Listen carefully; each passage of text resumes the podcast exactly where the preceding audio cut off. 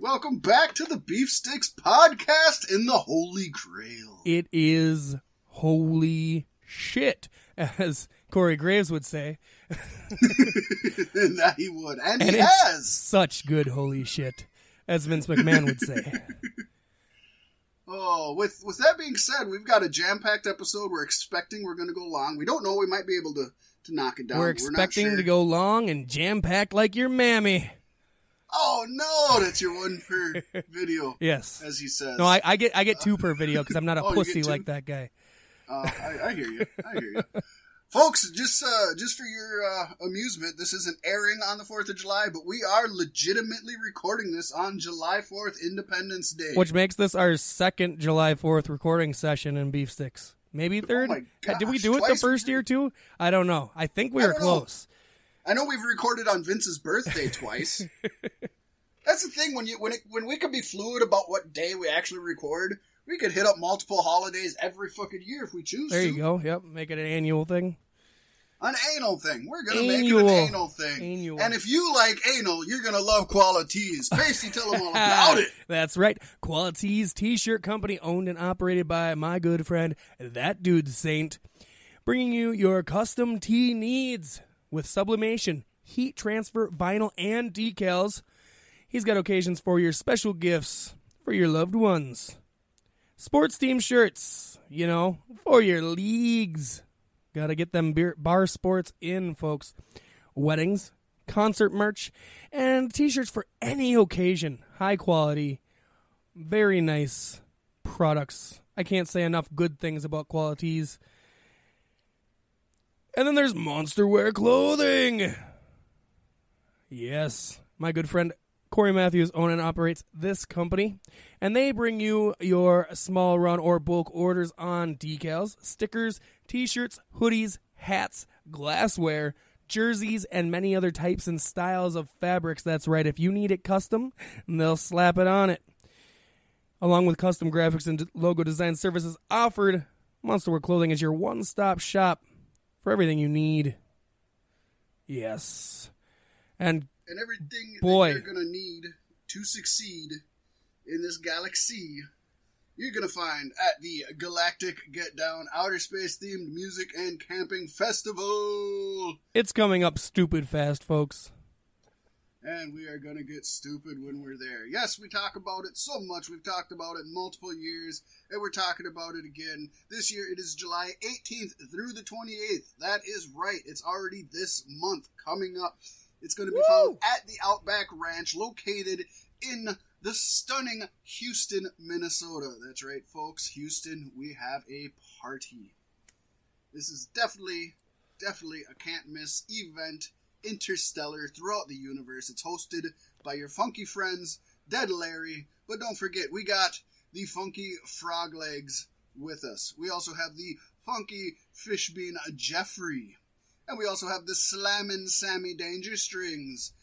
And the bodacious Bob Pat Band. Yes. The Ginger Gin Strings. The spectacular uh, Space Monkey Mafia. The powerful Porky's Groove Machine. The xenophobic Zack Deputy. Zack Deputy. I know that's weird, but I had no other, you know.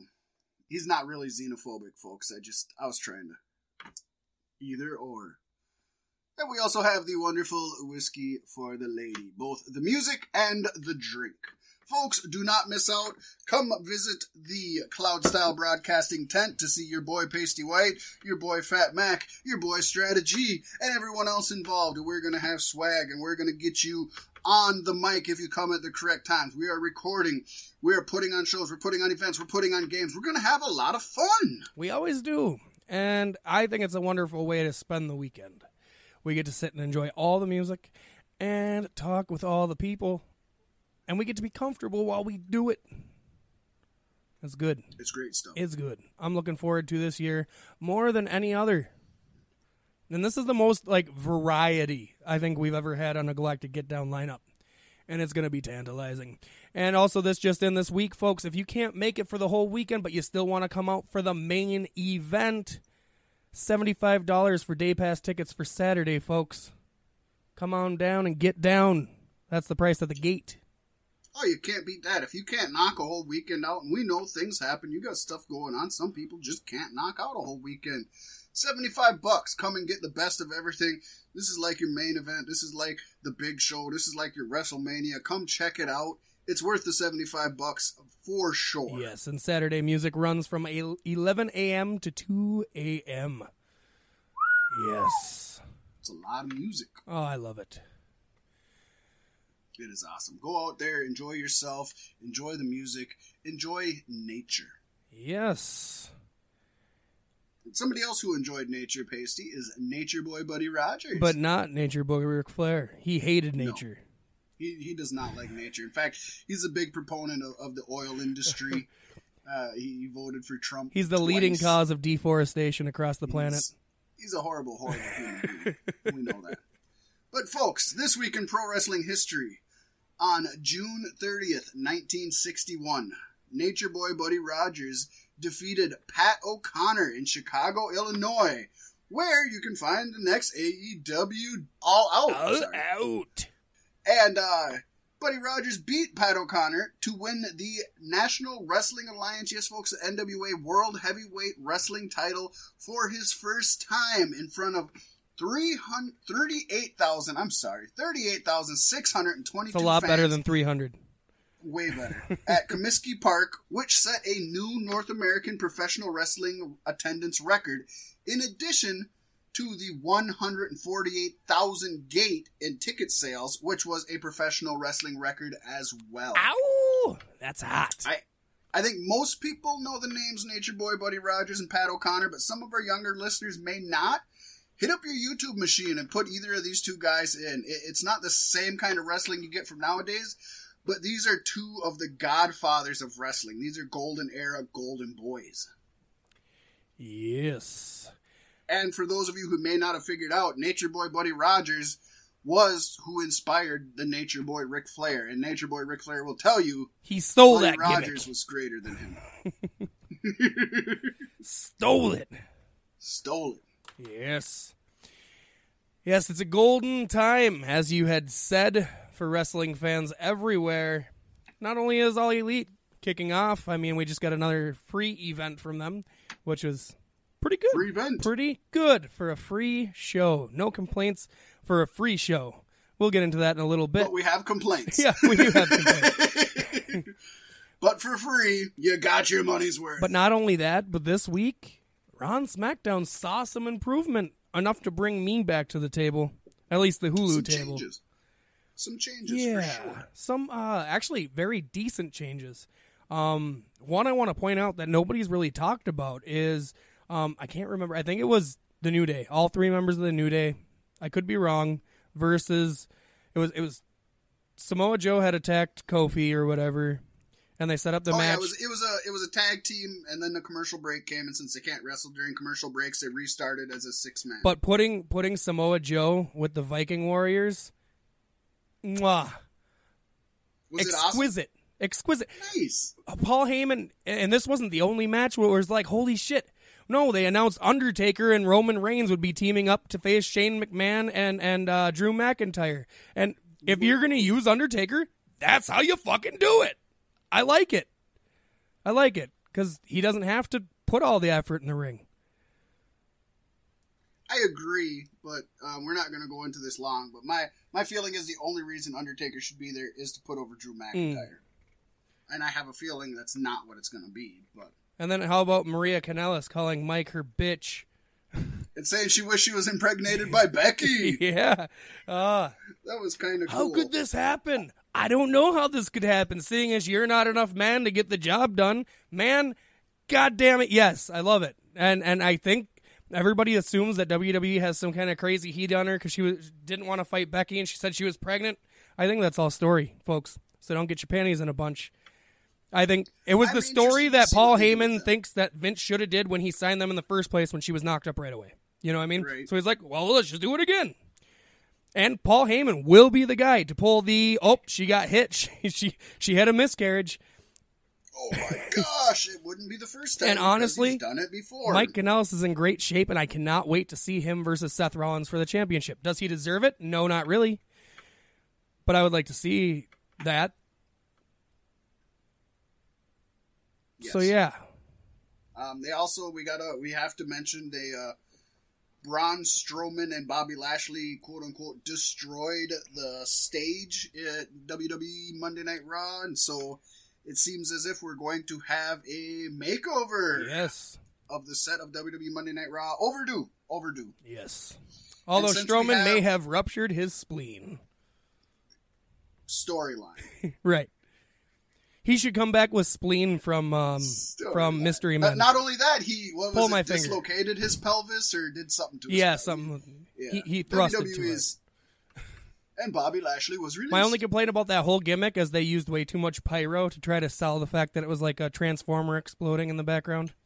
Right. Not only that, but the fact that Corey Graves said "Holy shit!" and everybody's like, "Oh my god, how he screwed up." He said "Holy shit!" and WWE.com even put a thing like, "Oh, we had to find Corey Graves." Womp womp. Oh, it was so funny because later in the show he said something about he called somebody a bitch, and, and then Renee's like, "I hope they fine you for that." I'm like, Which is funny because don't forget, folks, Raw is on a seven-second delay. Yeah. So if Corey Graves had said "Holy shit" without being scripted to, they would have just bleeped it. yeah, out. and they did they did say bitch like five or six times between the two shows. So This has Paul Heyman's. Well, to be fair. Vince McMahon brought back bitch a while ago Yeah. to to act like he's PG. but it was only like once a show it was allowed or whatever. But um, but yeah, you, you, you can see Vin, um Heyman's fingerprints on this, which is good, very good. Yeah, it Uh, feels different. It feels better. It feels more cohesive. SmackDown has a new um, logo that they're going to be busting out. I'm pretty sure I put it on the Facebook page.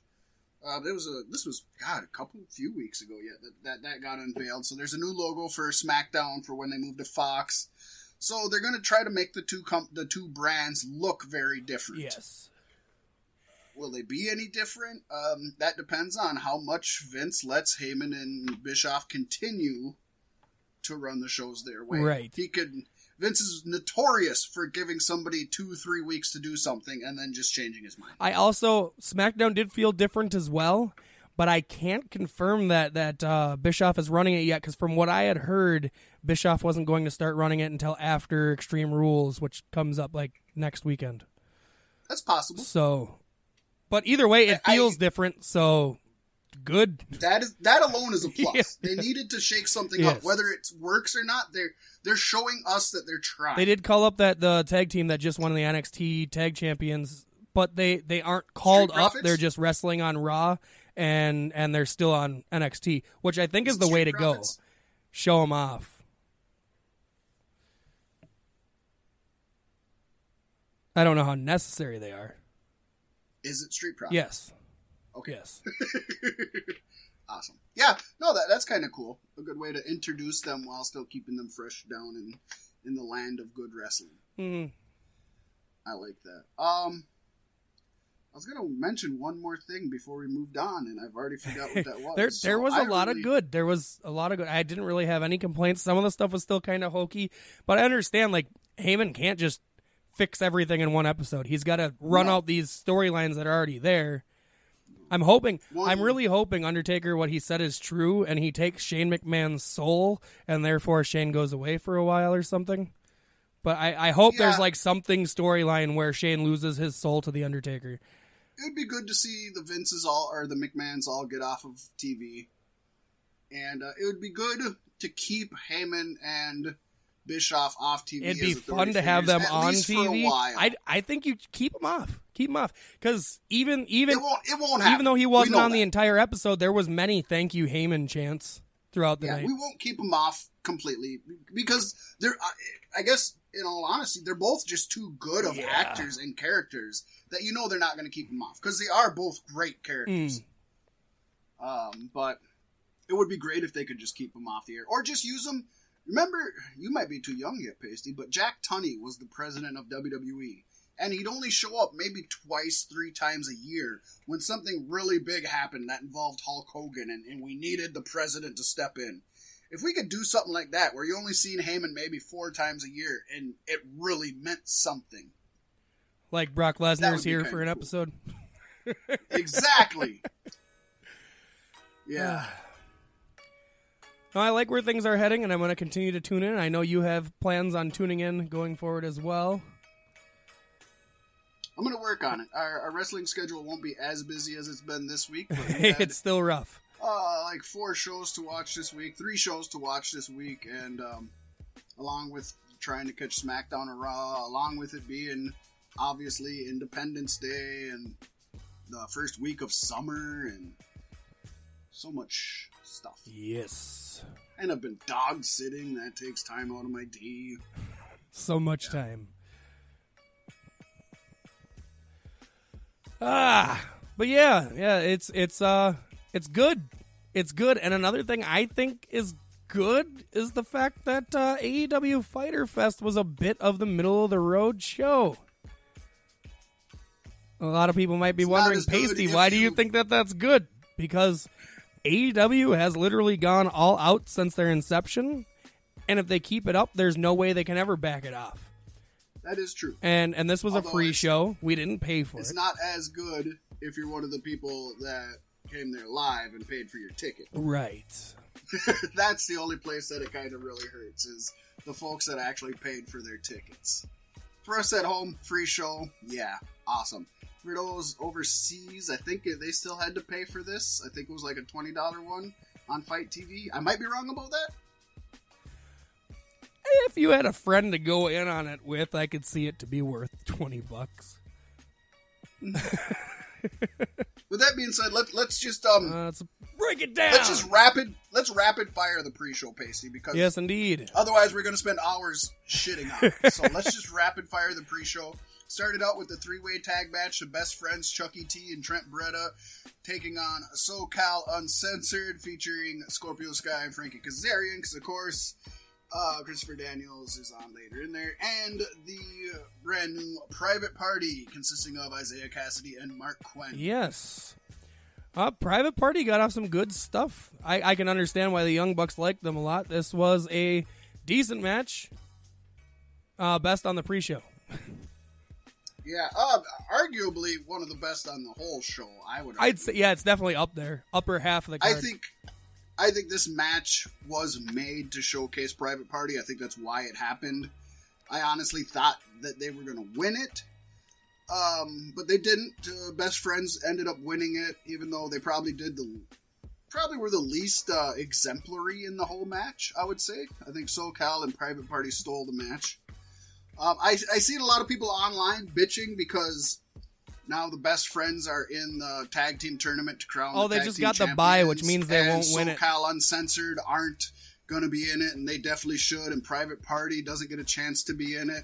And as you just said, Pasty, yes, this isn't to be in the tournament. It's to get a bye past the first Right. round. So now every these two teams are still going to be in every tag team they have will be in the tournament. They need every Yeah, tag team they, they, don't have enough.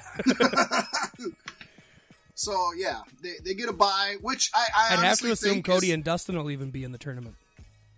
Um, I would think they would be, and, and I think that's good because out of these three teams, the best friends is probably the team I don't need to see wrestle five, six times, Right, or yep. however many they're going to have. They're going to put on a very similar match each time, where we know so SCU awesome. They they can come up with something different and fresh with everybody. And from what we've seen from Private Party, especially Marq Quen, Marq Quen stole the show from me this motherfucker was just fucking amazing, and I, I loved I loved everything they did here. Um, I took notes on the main card because I watched the main card first. I went back just this morning and caught the pre-show, and I'm forgetting notes that I had mentally put in my mind. But there were some really cool moves. Um, oh, there was a really good move that was Marq Quen did a vertical leap into a Frankenstein. Oh yeah, yeah. And then what did Isiah Isiah Kassidy follow? Oh, oh, he ended up uh, he hit a cutter. He did Yep, a, a springboard cutter go. from the outside. That was fucking. so Marq sexy. Quen did a vertical leap into a Frankensteiner, meaning he went from the mat to the guy's head, Frankensteinered him or, or hurricaned him or whatever. And as he was flipping, then Isiah Kassidy Caught him springboarded in and hit the cutter. That was So just good. fantastic and and so beautifully put off by by Mm-hmm. everybody involved. I don't even remember who they hit it on. I want to say Trent Beretta, but I, I don't know. I, I do want to point out this is exactly the way you need to bring in new talent to your company across the board because you put them over better than anybody else in the match, but they still, you know, didn't win. It went to the more veteran team, which makes a whole lot of sense, you know, because It does. you know if this was five years ago, the best friends would be that jobber team. You know, you got to lose to earn your place, pay your dues. You know, it's Yep. yeah. WWE, we don't put up with that bullshit. Like if if our guy gets called up, but that's I think it's NXT's fault because in NXT they win, they win, they win, they come up, and then it's, they got to go through that process of you're gonna But I think sometimes, Yeah. Oh, I sometimes mean- they should Yeah. win their first outing. yeah in the in the occasion of like a ricochet. Yes, So all in all, um, this this match, the last thing I'm going to say about it, should have been the first match on the card or the third match on the card. Um, Ooh, back to SmackDown for just very- one second. Just wait a Okay. second, or at very least, the last match on the pre-show because the pre-show went to shit after this, and the crowd let it be known. Go ahead, Pasty, with your SmackDown Yes, update. back to SmackDown. Mustafa Ali cut a backstage promo, and I swear to God, it wasn't scripted, or at least he wrote it, and it was approved by the writers. It was really cool, and it was very not what he's been like. So it's it's yeah, good. I'm looking forward to seeing it because I still do plan on watching uh, Raw and SmackDown over this week. All right. Up next, we had Oh, Allie versus Leva? Bates, which was preceded by the two librarians, Leva Bates and um. Whatever his name is, Mustache Boy. Uh, oh I can't God, remember his name on ever. But yeah, um, this just killed the crowd. It was bad. the crowd was not into it at all. Nobody gave a shit. And I said this to you pre-recording, and I'm going to say it on the record, Pasty. If this librarian gimmick keeps up, Leva Bates will be in AEW as long as she was in NXT. No. She'll be better remembered as Blue Pants, that's for sure. Which is sad because that just wasn't good enough. No, no, it wasn't. Uh she's so good, and she deserves so good. And I don't know if there's some kind of genius, creative, like lampooning behind this that I'm just not seeing. I, I don't know. They seem to be the only ones on the roster with any kind of a dumb fucking gimmick. Well, I mean, there's Jungle Boy and Luchasaurus. No, that's cool. I like their that's gimmick. cool. That's I like, like New Day. You know, that's but that's it's like legitimately just a gimmick. yeah. I mean, there. So there Well, are some gimmicks, and Luchasaurus is a good wrestler. Gimmicks. But yeah, Yeah, wrestling should have gimmicks. I'm not dis. I'm not saying that they shouldn't. I'm saying that this one doesn't work, and this will be a good tell on if AEW is more Vince McMahon or if AEW is more Paul Heyman. Mhm. Are they going to listen to the audience, or are they going to double down on what they want to happen? Because this just wasn't good. yeah, yep, yep. So Allie won, And and Allie won. Allie is amazing. She never lets me down. Um, Leva's an amazing wrestler, but she she tried too hard with this librarian gimmick, always doing the shushing and everything, and it just it took a lot away from this. If this Mm. was the first time I seen Leva Bates, I would not be a fan of hers. you know you could do the librarian gimmick without the shh. Yeah. You could. Um, you know, Besides, I mean, fucking, she wasn't even the it's librarian. 2019. You ain't got a shh nobody in the library because there ain't nobody in your fucking library. Yeah, it's 2018. There isn't a library. Where's the Wikipedia gimmick? Come on, it should be Leva Levapedia. the moderator of Wikipedia. and, and and Wiki, whatever that fucker's name is, I still can't think of his name. I haven't searched it on Google and I can't find him. The fuck name? Nobody cares about him. Oh man, uh, he Peter Avalon. Peter Avalon. he reminds me of um, Mrs. Stunt Double Bodyguard. Fucking what was his name? Oh, um, Oh, it's so hard. Yeah, this the intellectual. Yeah, superior. yeah, that guy. Okay, that's all right. Moving on, we had a match that shouldn't have existed. A hardcore match. Michael Nakazawa defeated the head of a computer gaming company. Yeah, he did in a hardcore match. Uh, thank God Michael Nakazawa won because that was like uh, he's entertaining to watch, which kind of saved the match a little bit. But Oh yeah, he's fun with his baby oil and everything. Jebailey was hard to watch, and I get it. He's not a wrestler. He tried real hard. You could tell he was trying hard, and I give him props for that. But you could tell Oh, he, he- was he trying hard, and I hate that. yeah, he put everything into it Yeah, for sure. Um, it, it had to be a hardcore match too because this would have been. So He almost killed Michael was a straight Nakazawa, though. one-on-one wrestling match. Dropping him on his fucking head. Awful. Yeah. You remember that? Dropping Michael right on his fucking head. That pissed Yeah. me off. I'm like, yeah, get this guy out of the ring.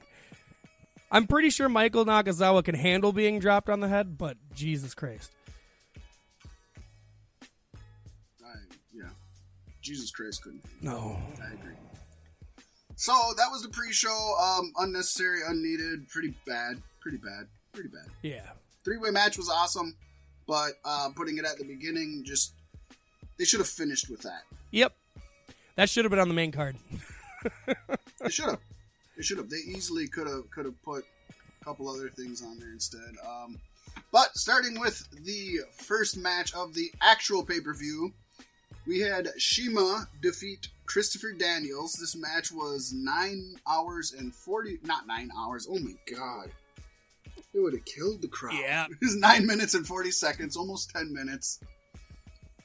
Um, what do you got to say, Pasty? I know what I have to say. It was a kickoff match. That's that's what I got to say.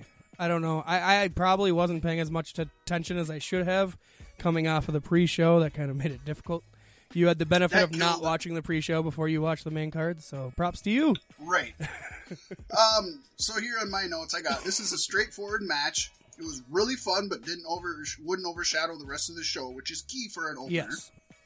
CIMA and Daniels needed to put on a good match to get the crowd back because the pre-show was that bad, and thankfully they did. I think they got into it, and I think the crowd ended up getting into it. But they had to bring them in; they weren't into it at first. I thought this was the perfect opener for this show. And Pasty, consider the ages of these two. Yeah. CIMA is 41 years old. Christopher Daniels, folks. Christopher Daniels is 49. Jeez. He's almost 50 and he's, He's putting still got on 20 years left in four-star matches. He does easily. And people forget Pasty. If you go long back, you remember way back in the day um there was the the the Ministry of Darkness with the Undertaker, Yes. right? And there was the there was the higher power that was telling Undertaker what to do and all that, right? It was me all that? along. Yeah, it led to that classic line, which was just awful. People forget Christopher Daniels was the one who was supposed to be the higher power, and that was how many years ago that he was supposed to be in a main event run in WWE. Uh, That was supposed to be the fallen angel, Christopher Daniels. It only got nixed because Vince McMahon back then was still a big size guy. Yeah. And he looked at Daniels against Undertaker and was like, "Why would Undertaker listen to him?" why would he listen to Paul like- Bearer? Because he's heavier Yeah, than like, him? It's, it's because of the psychology, Vince. That's what it is. And Daniels can show psychology. I think Daniels would have been way better as the higher power than Vince McMahon, who we had just seen, you know, with Austin. Could you imagine Christopher Daniels versus um, Stone Cold Steve Austin at a pay per view? that would have been awesome. Holy shit! So hey, yeah, I, you I never know. We could still get it. we still well no Stone Cold ain't ever Never say never in pro wrestling. 100% sure of. But um, I liked this as an opener, considering this being the opener and, and who these guys are and everything. I had so much fun.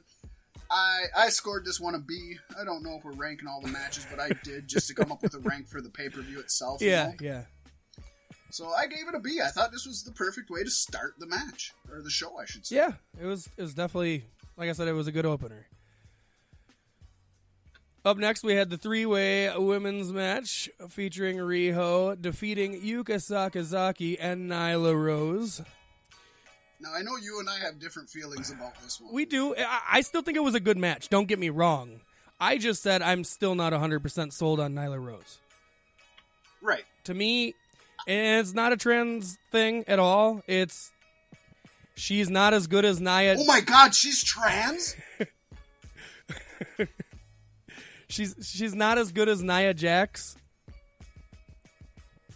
I would definitely disagree. Well. I would haven't seen as enough good yet. As, uh, as amazing Kong. I haven't seen enough yet. Pasty. The two examples I gave you on the phone should have been enough to show you Nia Jax couldn't do either of those two. Okay, the the, the, the, the double catch was fucking awesome. I don't remember the was first spot that you said. You don't remember the uh, springboard knee while she, while um, she was hanging over the top rope? I don't believe so. I might have been doing something at the time, but I tried to pay attention to this match because I want to be sold on Nyla Rose. I really do. First of all, um, somebody who listens to the show sent me a message and and said something about. Nyla. That's why I said, "Oh my God!" She's somebody said something about. Oh, you said that you have a super crush on Nyla Rose. Did you know she's a man? okay. First of all, Do you she's know who you're talking to? That's what I would have responded if I were you. Right. First of all, she's not a man. She's a woman. Right. Okay. It's the surgery she done. was born. She was born as as as as a male, and that's fine.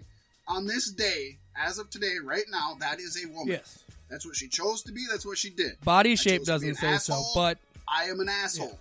That's what happens. Okay. And I don't judge women on their past. right. I judge women on their present. And if she's a woman right now, she's a woman to me. I would still fuck her. I'm just gonna put it out there. Um, I thought this was actually the way I thought that the uh, three-way tag match was to showcase Private Party. I felt like this match was to showcase Nyla Rose. I think she really stole the show. Riho and Sakazaki were phenomenal Yeah. and they did really good at bumping around for Rose, which was their job, and they helped make her look better. If there was other women who couldn't sell as good, I don't think Nyla would have looked as Mm. good. I like the fact But that they they're also- still keeping Nyla from a win too, because it'll make it that much better when she does. That is good. And Excalibur even kind of pointed out how it was Nyla Rose's complacency because she had Yeah, she had times that she could have won the match, but win, wanted to keep going. but she didn't. Yep. So I, that could be something going forward. That could be kind of a, a theme going on, and I like that. Um, I do like that they did show off Riho and Sakazaki's Joshi style because a lot of people aren't familiar with that here in the United States. Lot of high spots, near falls, and the, the Man, I've been repping Joshi really style my whole life. yeah, you have.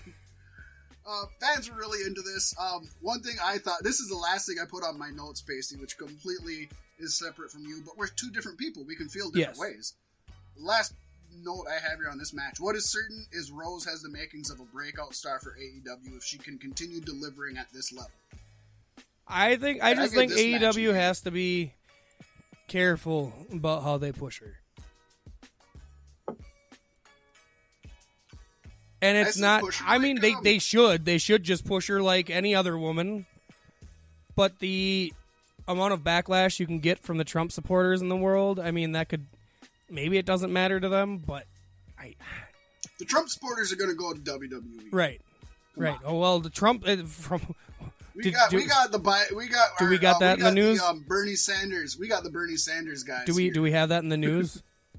Fox is trying to get Trump to make an appearance on SmackDown after they make the move. I didn't Oh, that'll be so that, fucking- I, I, I don't. I, I believe it, and I don't think it's a bad thing. Anytime, no matter who the president is, you can get the president on your show. That's a plus. Um, I don't like Trump. I don't back Trump. I don't want to see Trump. Man, remember when but Trump was on Saturday Night Live? I wish he'd do that while he was in office. Remember when Trump was on WWE? Yeah, I mean, it it wasn't wouldn't even be his first good. appearance. It was pretty entertaining. Come on. He owned WWE. Uh, moving on, we got the men's fatal four way match. We had Adam Page defeating Jimmy Havoc, Jungle Boy, and MJF. As he should. Um, let's uh, actually we should say at this point, Pasty, you're up um, two to one. Yes. We both had CIMA for the win, so we both picked up one point there. You picked Riho, who I'm a huge fan of, and I think she definitely deserved that win, and I see great things coming for her. But I, of course, picked Nyla Rose. Um, on this one, we both picked MJF, who lost. But if anybody was going got? to win who wasn't MJF, Adam Page is the way to go. Right, with with his match Yes. coming up. I just thought that he could lose without being pinned, and that's what I thought they were going to do. I was wrong. I still liked it. This was a good match for a fatal four way. It was Yeah. okay. Um, I heard that MJF went too long on his promo, and that upset a few of the wrestlers backstage, especially Jungle Boy and Luchasaurus. But he's the best at promos. I don't think there's anybody who fact- c- it, who can out promo him in in the entire. Paul Heyman. Do you think Paul so? Heyman. I want to see that. Oh, easily, Ah. Easily. Um, and um, And then watch him get his ass Owens- kicked by Brock Lesnar afterwards. Fuck yeah, let's do it. Kevin Owens could out promo him. I'll give Kevin Ooh. that nod. Um, Alexa Bliss could out promo him. There's not a lot. Let's just say that there's not a lot, but there are people. I'm I'm excited for But- him and Jericho to like have a thing. I know Jericho already like uh, talked shit about him because he has a scarf, and that was awesome. Right. Uh, that's but that's but that's classic pro wrestling. If you go back in time and watch pro wrestling, heels wear scarves. It's been happening since like the It's 60s, flamboyancy. 50s. Heels are usually very just- flamboyant. Heels wear scarves. yeah, it's just that. that Heels. you- you I've never put it, a. I've, I've never put a scarf on my heel in my life. Um, there, You- You're cold though. is, you got um, heel scarves on your heels today? There's a picture that's been going around. I don't have it up on our Facebook page. I don't know if you did, Pasty, but of Jungle Boy actually sitting on Luchasaurus waiting for MJF to shut the fuck up, and he's actually like, like hanging backwards. Like his knees, his he, he's on his shoulders, but his head is hanging backwards, like by Luchasaurus's butt. Like he's just like, oh my god, hurry up. it's, it's pretty cute to be. I did see somebody share a picture. You did, I think, on Beef Sticks of them back when they were in fucking wrestling school. Yes, and Luchasaurus looks seven years old. no. or not Luchasaurus, Jungle Boy. Jungle Boy looks. He was about years seven years old. Yeah. Uh, but yeah, yeah, there's a cute little throwback of them um, now and then. So I, I recommend checking that It's out. It's nice to know they've been together for that long. They're going to be a good tag team. They have. They went to the same wrestling school. I think they're going to be awesome. MJF is awesome. I didn't think his promo connected here with the audience, at least not as good as he's been doing. And uh, I think part of it was he was trying really hard to pull the gamer card, and, and I don't think it, it, it just didn't hit. I don't know. It was good. I liked it, but the audience didn't seem behind it. Solid match though. I the one thing I will say that I noticed it didn't look like any one person stood out. And I guess that can be a good thing, but If there was one thing I could change, I think I would probably put this as the first match on the main card, and then it would have gotten the elevation it deserved. if there's one thing I could change, it would probably be changing it from a four way to a three way. And I, I, I hate to say it, I would take out Jungle Boy probably, but I think there was just one too many people taking the attention from everybody else. Yeah. Um, It'll be so good when we get Adam Page versus MJF, though. Just, oh, oh yeah, oh yeah. so good. Um, I gave this one a C. I wasn't high on this match, but it it let all those four guys on. That, that's what I felt it was the the obligatory. Let's have you know, let's get these four guys on Yeah. sort of deal. Yeah. Which you need them sometimes. And then they said that Jimmy Havoc went to training school with Fergal Devitt or whatever, Finn Balor. And then he Yeah. did the fucking chest stomp off the top rope, and I'm like, oh, so is that all they teach in that school? Is it, is it that and good you abs, that, and, and you failed that half, or what? oh, burn pasty. That's why he's not in. Actually, I did- WWE. I guess this might be the best time to point out I was listening to a podcast which Matt Morgan was on.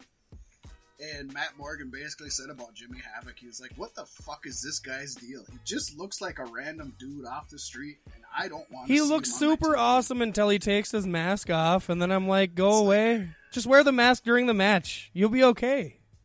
And it'd be fine if there weren't a lot of people. It's kind right of a thing I've got, yeah, with- gimmick and doing that same con. Yeah. um, It's just it's just the new metal like emo kind of thing. Yeah. And I love it. I love Jimmy Yeah. Havoc. On one-on-one matches with the right guys, he can It's just, just you picture down. him I'm one way, and then he takes off the mask, and you're like, "That's not what I expected."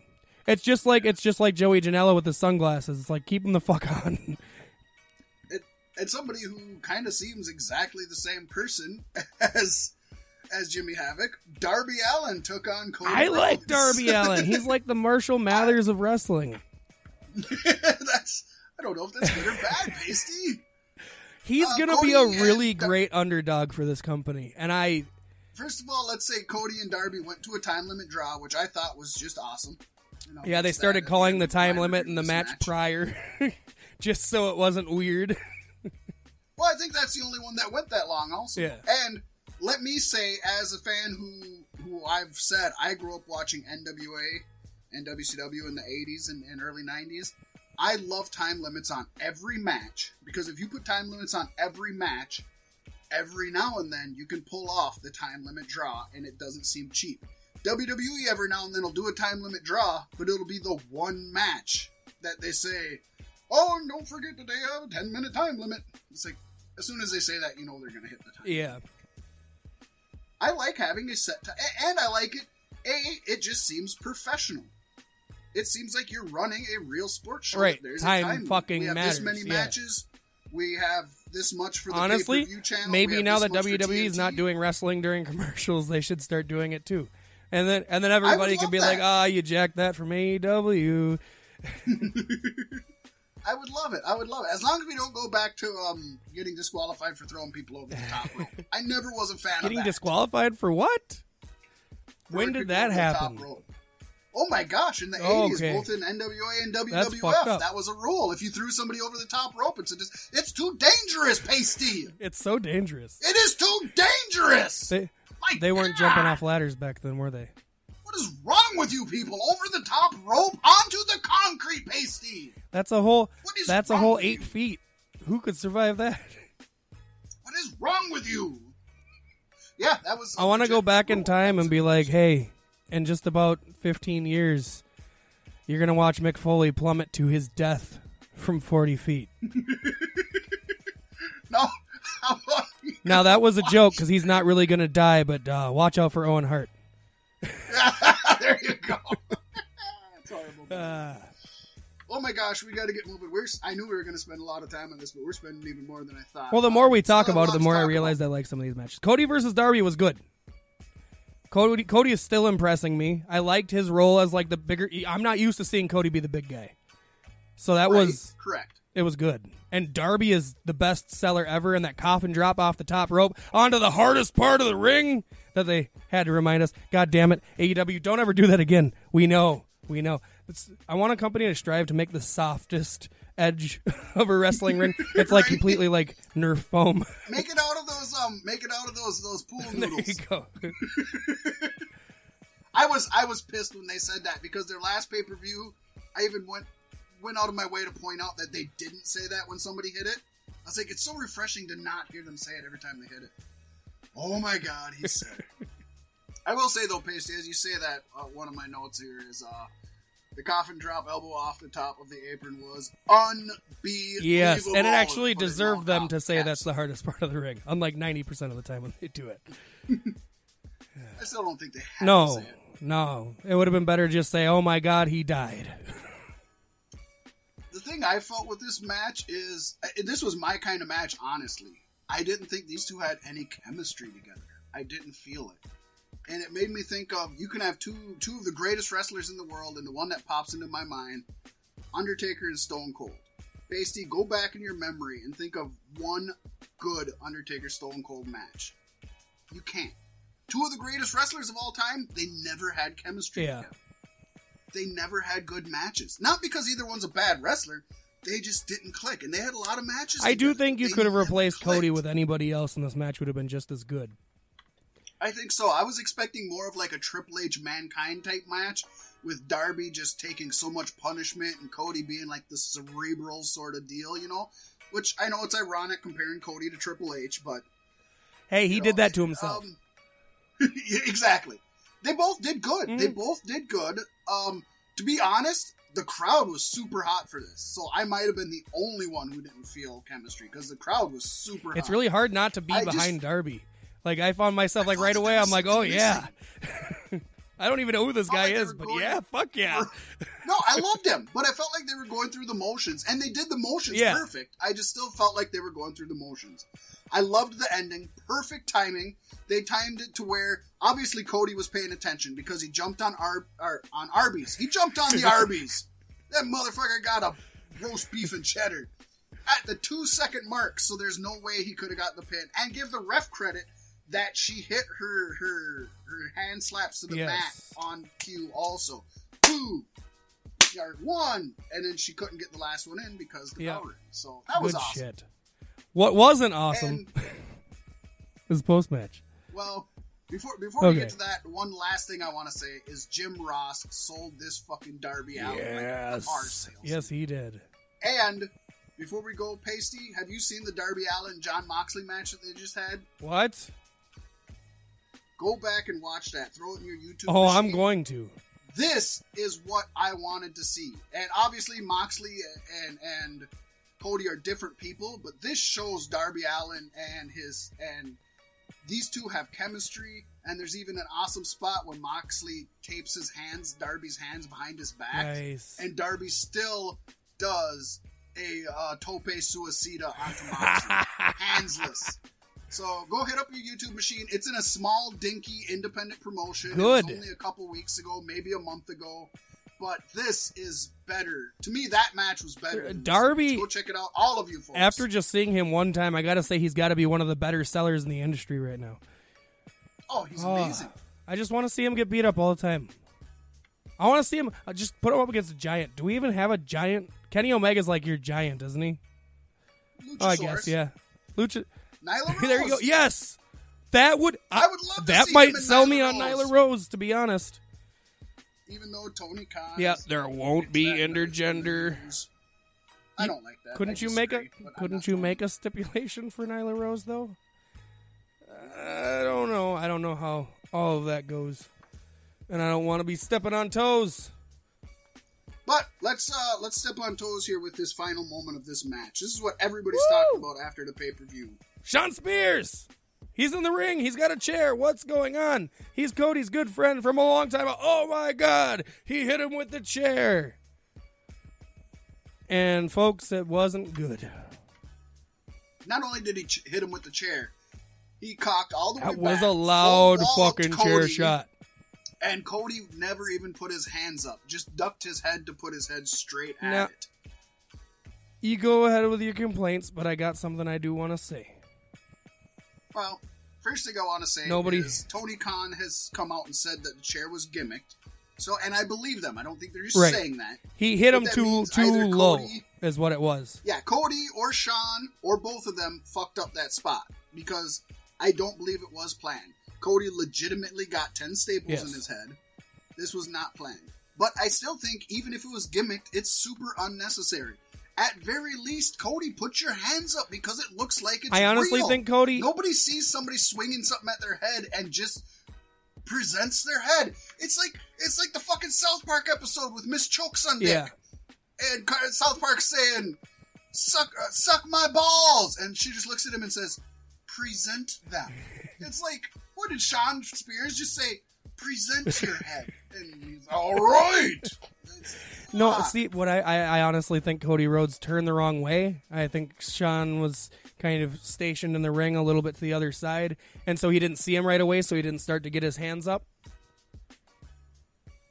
he.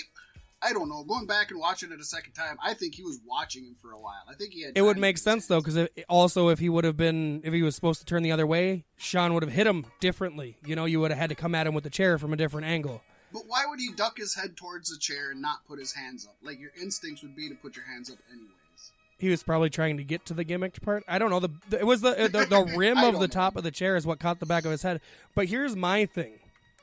Right away, they showed him for a good five ten seconds on the ground. There was no blood, And he wasn't bleeding. and then Yeah. they cut away from him, and I really think he could have bladed and fucked up the blading. First of all, I've never known any single wrestler to blade the back of their head. It head. didn't bleed for a while though. That is what's weird that. to but me. But if you have ever actually busted open your head or even a lot of other parts of your body, when it's not like a straight razor cut and it's something that all of a sudden splits Mhm. wide open, a lot of times it doesn't start bleeding until a little bit. You know what I mean? I think that made it look more genuine, to be honest. I did see what you say, and I went back and tried to check. It's hard to tell. There's no way he got ten staples because he bladed wrong. Cody's not that much of an Right. Yeah. I and again, wrestlers don't blade the back of their head. They blade their forehead. They blade the top of their head. Sometimes they go down. Sometimes they go across. I I don't I don't think Cody would have bladed the back of his head. And I see. I mean, they showed pictures of the gash open. Yeah. And the That's- announcers That's said, a blade job, Pasty. He had a scalpel. and the announcers said they thought they saw flesh hanging or something.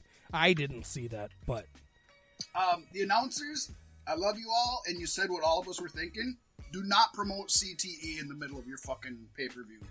You avoid that at all fucking costs. They talked about CTE every third fucking CTE? sentence. Oh my god. uh, Yeah, I'm missing out on something here. The shit that made fucking um uh, uh, uh chronic trauma. The thing that made fucking Benoit kill his kids. You know, Oh. when you get hit in the head and, and you get brain damage. CTE. Oh, okay. I did. I, I guess I wasn't reason paying attention. I was like in my own little world, like figuring Oh things my out. for god, myself. they wouldn't shut up about I'm really it. good It's at like, toning out up. announcers. I don't know. But they need to shut up because that that did not. Yeah, no, not at all. I No. didn't think.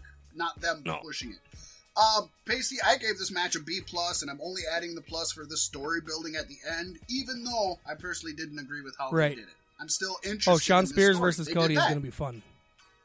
Yeah, we gotta Yes. move on. We got the Elite versus the Lucha Brothers. I'm gonna try to go quickly through this. Um, first thing I want to say, Pasty, love the Elite's outfit. Wish Kenny Omega Uh, would have got came- his. Uh, Kenny- yeah, picking Akuma is not the best. The best part is, is that's not even like a, it's not a Fyter Fest spoof. Like, oh, it didn't. no, that was real. It didn't show up in time. Yeah, so well, and Akuma just isn't the best pick. Like even even people that play, um, other than people that are like really in, like I'm really into. Street I'm not, but so I didn't know. I like I knew who Matt and Nick Yeah, were, but like, yeah. Akuma? Yeah, Is that the monster guy? M Bison would have been perfect. No, Akuma came out um like in the third or fourth. It was right after Street Fighter Two, after all the turbos and all the remakes they did, and he was the person that trained Ryu, I don't know. and he was like the lead villain in that one. But yeah, don't don't do somebody that people don't know. Don't don't do somebody people don't know. But the costumes were awesome. He should have been M Bison. The the biggest miss to me. Why not have the luchas dress up as the Mortal Kombat ninjas? You could have Fenix as Scorpion. You got the fire connection. You got Penta El Zero as Sub Zero. They're both zero in their Yes. name. And put Laredo Kid as Reptile because he's just the third one. and you could have had Street Fighter versus Mortal Kombat, and they got the masks, and it just it That would have been, been awesome. awesome. Why didn't they do that? I would have loved Mm. that. That was the biggest. I think that was the biggest miss in this whole pay per view was not doing a Street Fighter versus. Well, we've Mortal tried for years to get on WWE's creative team. Maybe we can get in with AEW here. Maybe. What do you have to say about this match? Honestly, I like this than better than the last uh, Bucks versus Bros match, just because the pacing was more on point, and I love seeing Kenny Omega and the Young Bucks working together. The entrance was cool. Yeah. The, the the Batista shit was stupid, and I know that's one a big beef from your part, trying to be. WWE. That that is. I put uh, that on our on our Facebook page. Like, why did you copy a WWE moment? Just. I get it. You had your one big pay per view, and you went out there and said the shit you wanted to say, and it's been building up. But let's get past. it. I mean, If it was something that Batista kinda did talk shit a little bit Cody, about- AEW is not a viable alternative or whatever to. But, but why even give him the credit of acknowledging him? Why not just go out there and make money and show him? Why not wait until Batista is asking to be on your roster or to be on your show? I Like that's how you. Get I don't know. The saving grace was the Bucks had the interview after the show, and they had said that they want every event they do to feel like a party. And I guess, yeah, that works because it's fun. But it, it, from a business standpoint, it's not great. But it was, No, it's it's fun stuff. It wasn't it wasn't nearly as effective as Cody smashing the fucking throne. Right. I agree, 100%. Which I didn't like either, but I, I understood.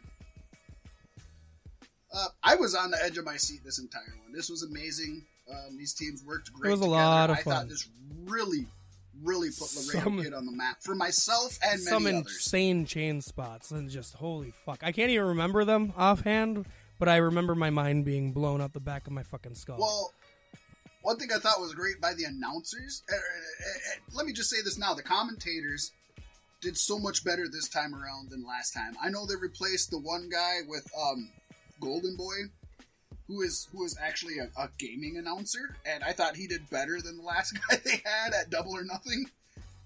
And I think Jim Ross did better this time around.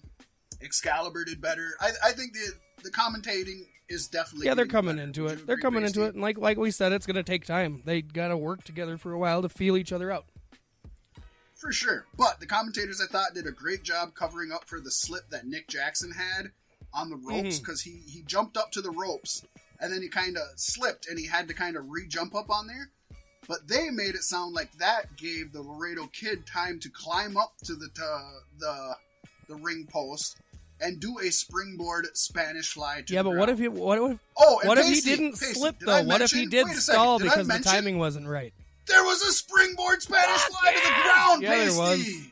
Holy oh, shit! Oh, there was this was nuts. Well, the truth is, Laredo Kid waited for him to get his bearings, so it would have went. I think it would have went fine originally. But I thought that was good that they that they sold. and he caught himself well. He did. Um, but that being said, as I told you before we started re- re- recording, I need to say that this should have been the latest in an intense rivalry between the Bucks and the Bros, and to me, this lacked any intensity that I expected. it seemed that seemed to be a unifying thread to the show. I don't think anybody had a lot of intensity, but the intensity was there at Double or Nothing. Like it felt like they were out for each other, but here it kind of felt like a handful of guys having a fun time wrestling each other, having a blast. But it felt more like an exhibition than an actual grudge match that was at the top of this. Yeah, pay-per-view. no, I get you there. But then again, it is a six man tag and not the actual rivalry. It is, but it isn't. Yeah, And and also they gotta like build that Kenny Omega versus Pentagon match that's coming up. And yeah. I don't know. I had fun with it. It wasn't the best thing in I the world, fun. but it was definitely fun. I gave it an A minus. I thought I'll it was take great. that.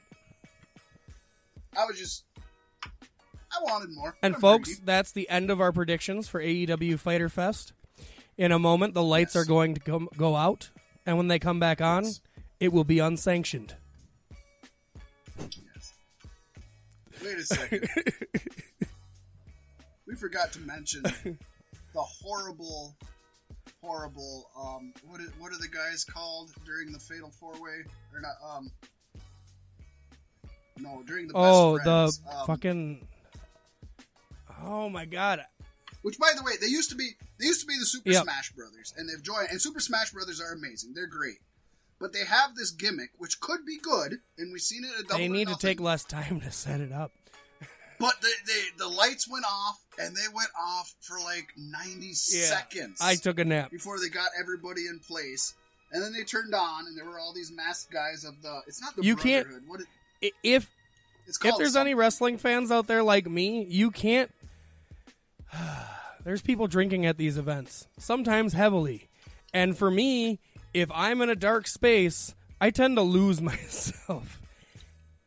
And and you can't have the lights off for 90 seconds when there's drunk people, folks. And not only that, the guys surrounded the rings. Then the lights went off again for about ninety fucking seconds, and then they were just gone, and Nope, nothing happened. it was dumb. and I'm like, uh, the Dark Order. There that's you what it's called. And I, I'm interested in the Dark Order. I love the. Super I'm more Smash interested in the sequel to Dark Crystal. But um, yeah, this, this could be the Dark Order. Could be the sequel to Dark Crystal. But yeah, they they screwed up that as well. I think they're not doing that well. All right, Pasty, continue on. Yes. Now we're not sanctioned the lights have went out and came back on. And we have a pretty nice hardcore match between John Moxley and Joey Janela, which pushed it pretty good, but I don't think it went as far as I had hoped. I, I figured John Moxley would be so excited to bleed, and he barely did. These are two CZW veterans. Of different Um, eras. yeah, this should I have been fucking more. huge. I expected more. I agree. I Maybe they had more crazy But- spots planned, but after the Cody thing, they're like, ah, pump the brakes a little bit, boys. I really liked it. I liked bringing out thumbtacks twice because fans go fucking Yep. insane over thumbtacks. I liked the atomic drop onto thumbtacks. You don't see that enough. The feet. You always throw your opponent's back Mhm. onto it or their shoulder. He literally drove his feet onto it, so every time he wants to stand up, he's feeling those thumbtacks. That, That was, was cool. cool. I liked that. Um, it, it. I got down here. It lasted twenty minutes. Maybe they did a great job because it didn't feel like No. twenty minutes to me. They had some good spots, and they, Um, they did some good stuff with I tables. honestly would have. I would have said it, it deserved to go longer than twenty minutes, but either way, um, yeah, this they did the table spot. They did every spot. You Barbed wire chair. They had the barbed wire, yeah, barbed wire boards, all of that stuff. So, um, good for for a hardcore match. We don't know how they're going to do hardcore matches in AEW going forward. we have had Tony Khan say on the TV show we're not going to do it at all on the pay per views. You know, we'll do a little more. So it's hard to gauge this as far as an AEW crowd, but since these are both veterans of CZW, if I'm gauging it on a CZW crowd, it's a C Mhm. plus, maybe a B minus. It was a, it was a fun time. I like the barbed wire boards the best. I do believe. I wish there would have been a little bit more with them, or when Moxley had his spot with it, he would have landed on it better. Yeah, that brings me back to uh, FMW. Yeah. I used to love watching FMW. I did like seeing Janela actually So- get tangled in it. That was cool. That's Yes. always good. Mick Foley was good for that. The, the long hair Mm-hmm. helps, and Joey Janela has that. Whenever you're in a barbed wire match, when you get your long hair tangled in it, it just looks a little better. My my only complaint about the match is it felt like maybe Moxley thought he's too big to take a, a, a beating. Not that he had to lose, but he didn't take nearly as much punishment as Janela. And I get that, I agree. but Moxley hasn't been hardcore for a long fucking time and the world knows it. Call him the PG version of Joey Janela. Um, I, I yeah, I agree that either Moxley felt he was too big for it, or that the elite felt. He Yeah, they wanna keep him safe, I'm not sure protect which him. one. Not sure which one. I agree. And now that. we've got a six man tag coming up soon with Jon Moxley, Joey Janela, and Havoc versus uh, MJF and a couple of other heels. I don't remember. It's good. Yeah, That's it going to be good. At this point, we should uh, remind everybody: Pasty is up three two. Pasty won AEW Fyter Yeah, I'm good on these 3-2. AEW ones, man. Out of six, you at It- least it- got a dub. You're you're owning the AEW. it's good. It'll balance out the year a lot better. Although I'm hoping now that Heyman's in the driver's for me, seat, I should pick up some many. WWE ones here soon. right. um, best match of the night, Pasty. I put down Jon Moxley versus Joey Janela. uh, I think I'm going to agree with you because it's the one I remember the clearest out of all of it. Oh. I wanted to say the Elite versus Lucha Brothers and Laredo Kid, but the more we talked about that, yeah. Uh, Moxley versus Joey Janela, though, is something I was very much looking forward to. And they did pull out some pretty decent stops. And Joey Janela was fucking awesome, getting the shit kicked out of him and still flipping off Jon Moxley and laughing at him. He's- And how about the fucking beatdown on Moxley afterwards by Kenny Omega, in which Moxley just laughed about it? And that was a good throwback, Dude. though. That was a Yes. good throwback. To, to where Moxley came out. Tie that shit up in a Now he bow. come back and fucked with him. I, I like that storytelling. Yes. That's good. That's what we need. That's hey, and what we, forgot want. to talk about Jebailey trying to drown Michael Nakazawa in the pool. Yeah. we. Or did we forget? Uh. or did we block it out?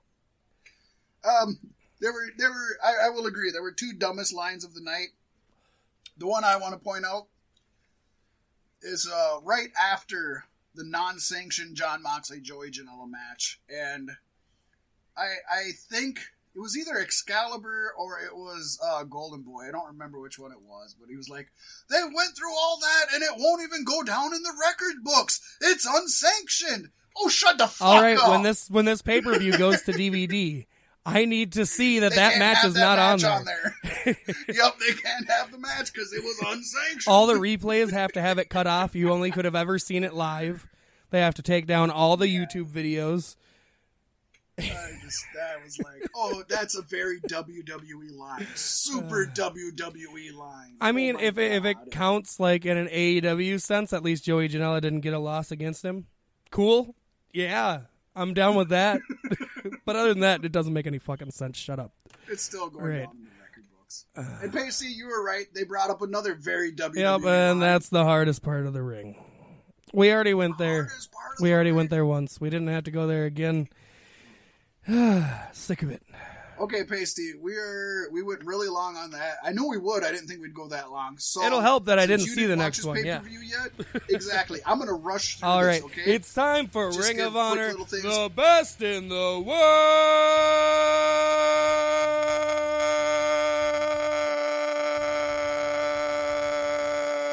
world. Results. Yes. Pre-show, Roosh defeated Flip Gordon. I didn't watch it. We had Dalton Castle defeat Dragon Lee. Very good match. Not as good as I wanted to between these two guys, but uh, very good. Tag team match: C and Angelina Love and Mandy Leon, also known as the Allure, defeat Jenny Rose and Kelly Klein. Uh, at this point, Pasty and Mac are one and One one. and Both one. vo- voted for Dalton Castle. Um, it should be two and two because we both voted for the Allure. Uh, either way, um, Kenny King versus Jay Lethal was next. This was an amazing match. Everything you could think of these two amazing athletes. Kenny King ended up beating Jay Lethal. It was really fun. We had a pure rules match versus uh, Jonathan Gresham versus Silas Young. This was actually the old pure title rules match, and they mentioned something about um, somebody still having the actual pure title. So I'm hoping they bring the pure title back. I was a huge fan of the pure title. I actually have a DVD of every title change of the pure title, and um, they had specific rules. Not going to go over them here, but certain rules to where like um, there's a you only have three rope breaks per match, and in fact, if you get if you do things like a low blow or a closed fist punch, that would be a disqualification. You actually lose a rope break. So at a certain point, you lose up all your rope breaks. If you're in a pin or submission, you grab the rope, doesn't mean a damn thing. I always thought that It was kind really of cool. is that way in wrestling anyway. They just don't talk about it. exactly. Uh, Jonathan Gresham ended up beating Silas Young by submission. That was this was a really good match. I really loved it. Briscoe Brothers versus Eli Drake ended up being the uh, tag team partner for Nick Aldis. He is now exclusively with NWA. I love Eli Drake. I think Pasty, you said before you don't really remember. No, I love Eli you know who Drake. Dummy, yeah. Oh, okay. Sure. I love the Okay. dummy button. Sorry. He's awesome. I love Eli Drake. He's amazing. That's a great win for. I want him in NWA. They went to a WWE. double I don't know why. I just think he'd be a good heel in WWE. He could be great. ROH TV Championship match seeing Shane Taylor successfully defend against Bandito. This was an awesome match. Recommend going back and watching this, folks. We had a six man tag team championship. Villain Enterprises kept their titles, defeating Lifeblood. Of course, Villain Enterprises is PCO, Brody King, and of course the villain Marty Scurll. And Lifeblood consists of PJ Black and his cohorts Mark Haskin and Tracy Williams. Last, we had the ROH World Championship match. Matt Taven successfully defended his title against Jeff Cobb. Love Jeff Cobb. Jeff Cobb looked great here. Definitely was nowhere near the best match of the night. They need to get the title off Matt Taven. One of the best matches I've seen Matt Taven in, but I'm still not a fan of his.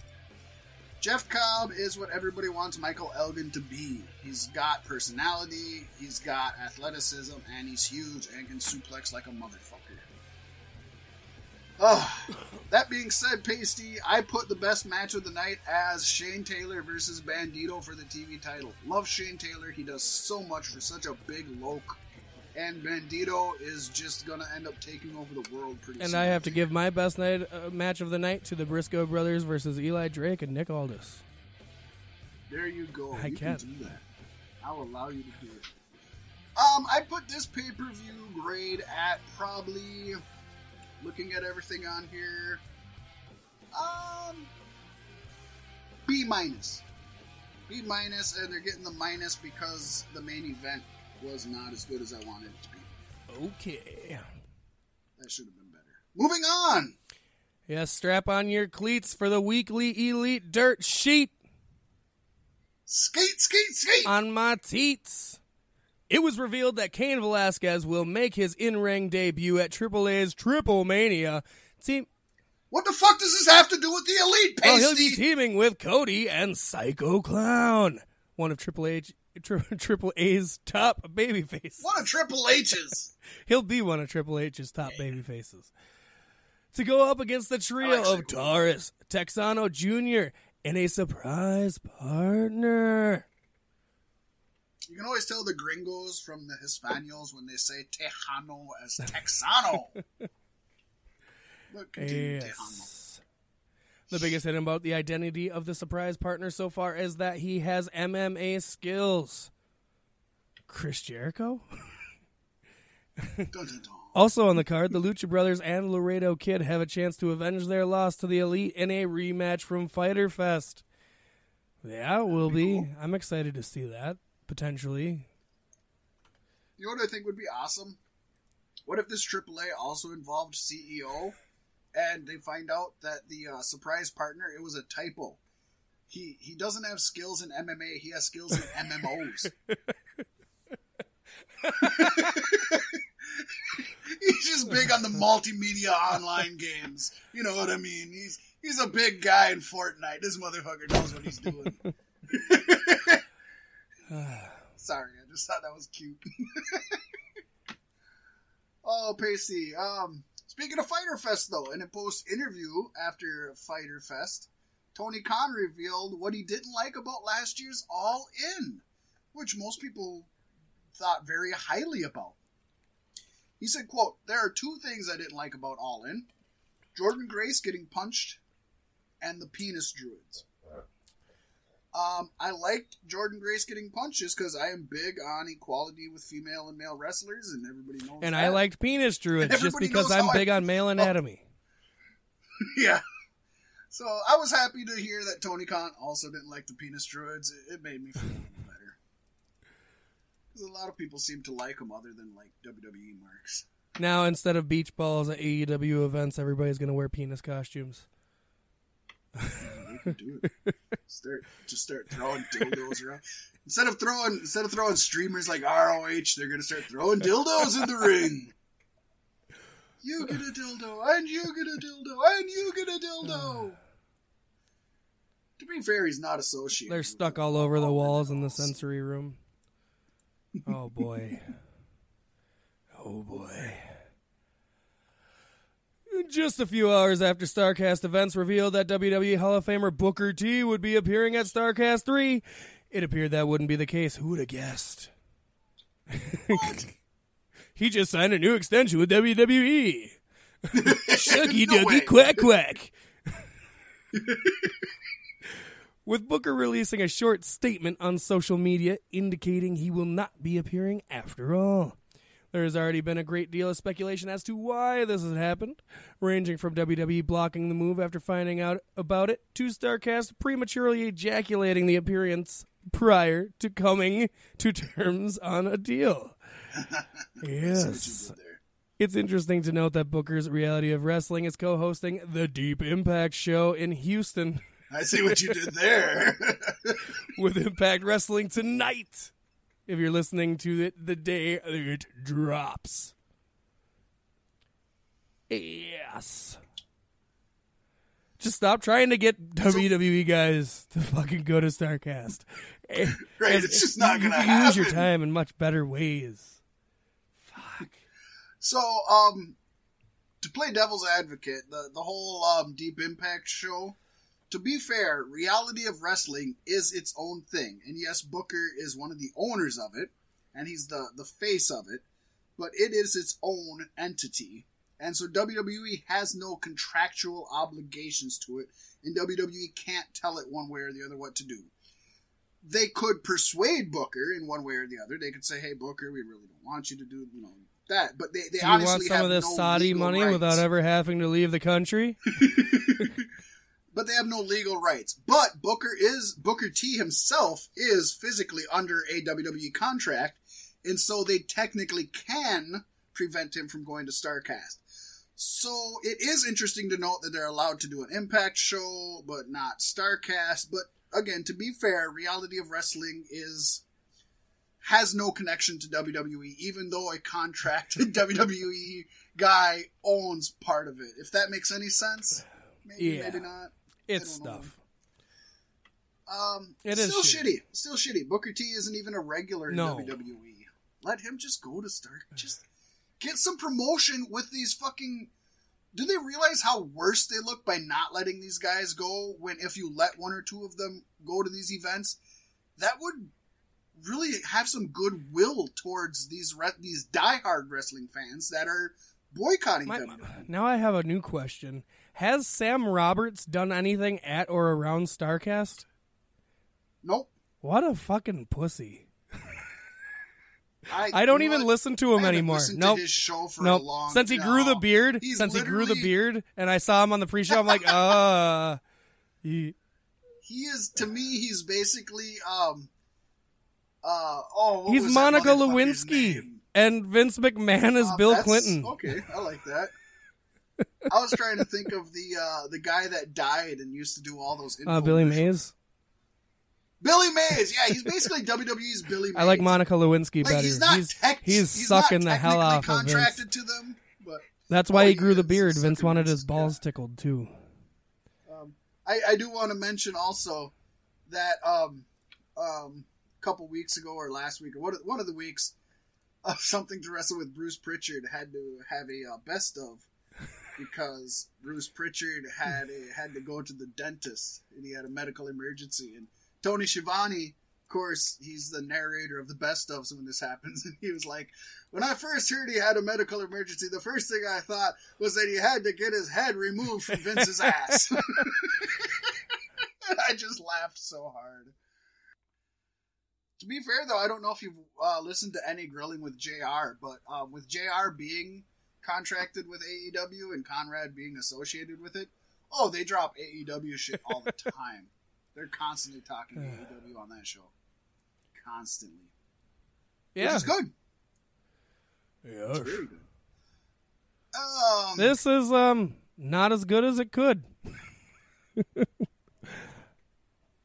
AEW filed to trademark the term Wednesday Night Dynamite on June 18th. This could indicate that Wednesdays is the planned night for AEW's weekly cable show. I was really hoping for Tuesday. Because they filed for Tuesday Night Dynamite Oh. back in November.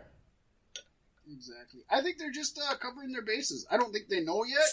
And let's be honest, it's um, it's TNT's I mean- call, not theirs. Tuesday Night Dynamite, it's like TNT, but it's a different word, and then TND doesn't really make sense. But at least WND is like Wednesday, you know.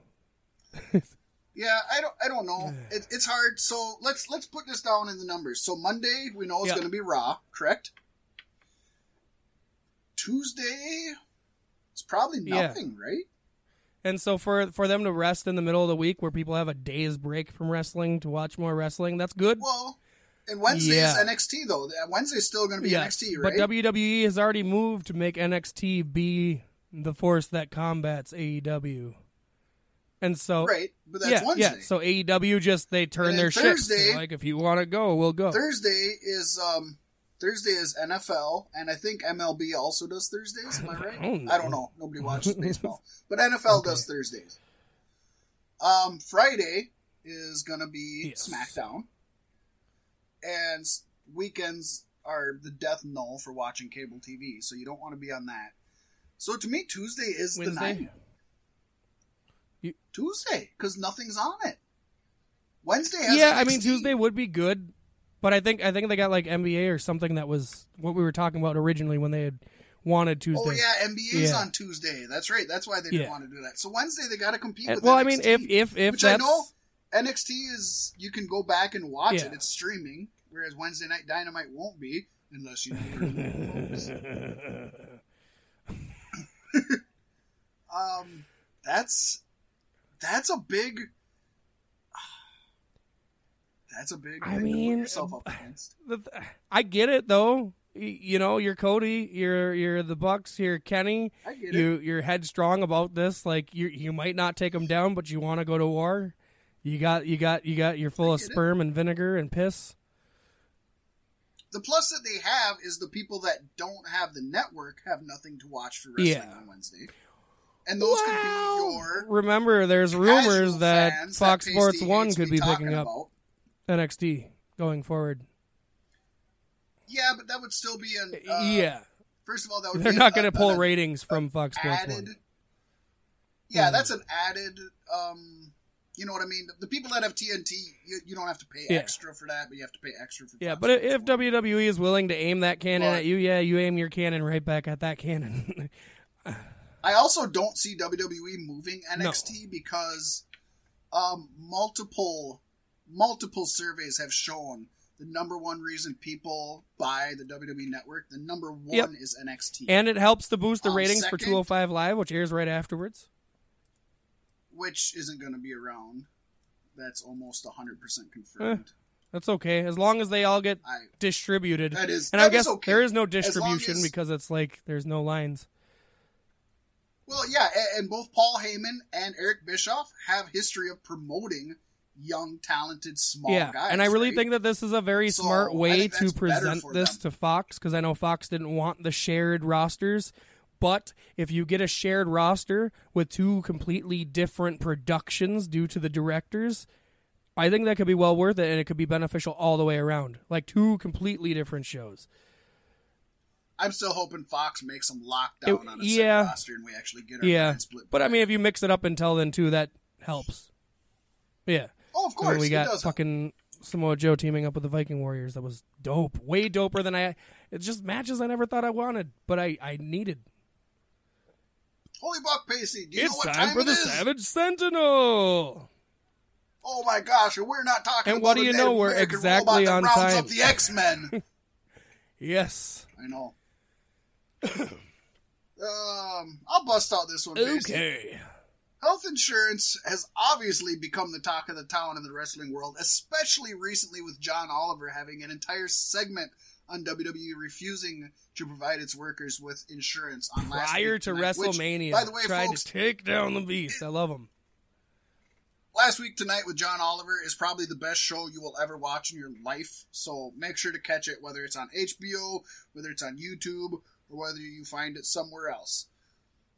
This show is super knowledge, but it's super entertaining Yeah. at the same time. But with that being said, AEW, on the other hand, has promised benefits and lighter schedules for wrestlers, quote unquote, but has the same answer more or less when it comes to the question of healthcare. Pasty, there is, however, one promotion that claims to give health insurance and life insurance to its wrestlers. Speaking to the Miami, the Miami Herald, Alberto El Patron, formerly Alberto Del Rio in WWE, revealed that his new promotion, Nacion Lucha Libre, will offer quote stuff they don't have in other companies. Oh, I can just quote, see it now. He I'm sat down this for yeah. That's what I was gonna say. He sat down for this interview. and Was like, oh yeah, we're gonna have health insurance too. um, El Patron, who is teaming with Chavo Guerrero Jr. to form the promotion, said, and folks, we get this transcript via Wrestling Inc. I'm going to give give credit where credit's due, folks. Quote, we're always going to have doctors. Our wrestlers are going to have health insurance and life insurance. Stuff they don't have in other Not companies. dental though. El Patron Lisa needs braces. Dental plan. Lisa needs braces. Dental plan. Sorry. Simpsons Yes. fans will get it. El Patron explained that NLL, or Nation Lucha Libre, will also include a retirement plan. This is huge, Pasty. Um, because that's the biggest thing. Yeah, because once you're- wrestlers. He Once also you're in, you're in. That other There's no promoters. out. Yeah. And he also claimed that other promoters don't care about wrestlers' well being and they're, quote, just meat to them. Now, this is him saying it, doesn't No. mean it's true. And, but it, it probably is true. I'm going to assume he didn't come out and say this without it being true. The one thing I want to point out, without sounding like Donald Trump, I'm going to try really hard. This is a Mexican company and the health insurances and the life insurances probably aren't the same that you're going to get in companies in America. With that being said, that's still better than nothing like you get in WWE or even AEW. Yes, that is very true. So if this is true and if it comes to pass, can't believe I'm going to say this. Alberto Del Rio, Pasty, is at the forefront of change. Yep. That's probably the only reason he said they're going to do it, so he can be at the forefront of something. uh, yeah, it is is really cool. This is. I hope I hope he holds to it. I don't think he's got a good rapport, but we'll see. Chavo But, you know, does. he, of course, this is him. This is Chavo, and of course, there are many people behind the scenes. So you would assume that it's not just. I hope it's not just Alberto El Patron, you know, being himself. You would hope that there's actually legal people involved that are keeping Yeah. this in order. So similar how even AEW isn't just Cody, Matt, Nick, Kenny, and even Tony. Like they all answer to somebody. Even Tony answers to other people. So I I'm excited about this, and I would hope that this could push in the future wrestling companies in the states. We need something. It is long fucking overdue. And folks, if you haven't seen that last week tonight with John Oliver on the WWE, just go to your YouTube machine and put it in, and it'll open More more eyes. people need talked to see it because. I have yet to hear any of those chants. Yeah, It isn't is. that sad? It really, really is. Especially when you see how many views those videos have. Like, why why aren't people attempting to make the difference? He goes to some extreme lengths on that show across the board to make a real difference. Yeah, everything. He'll open he up talks about. websites and start charities and fucking everything just to fucking Legit. prove a point. I love it. Yeah. I think you're gonna love this. You know what else you're gonna love? Yes. Johnny Impact and Taya Valkyrie's The Iron Sheik Massacre. A short film is scheduled for re- a release sometime this fall, probably about around Halloween, one would think.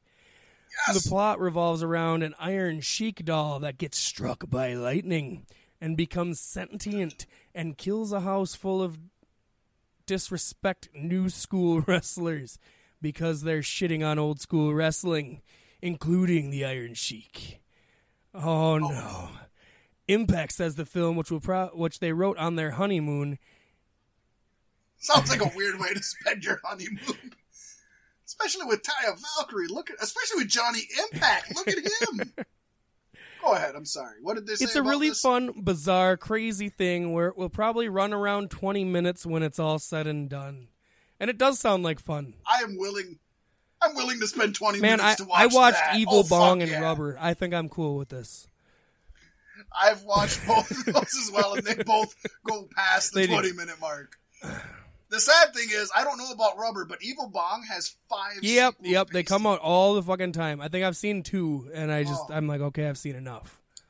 I own the Yeah, first you have Evil to. Bong. Tommy Chong.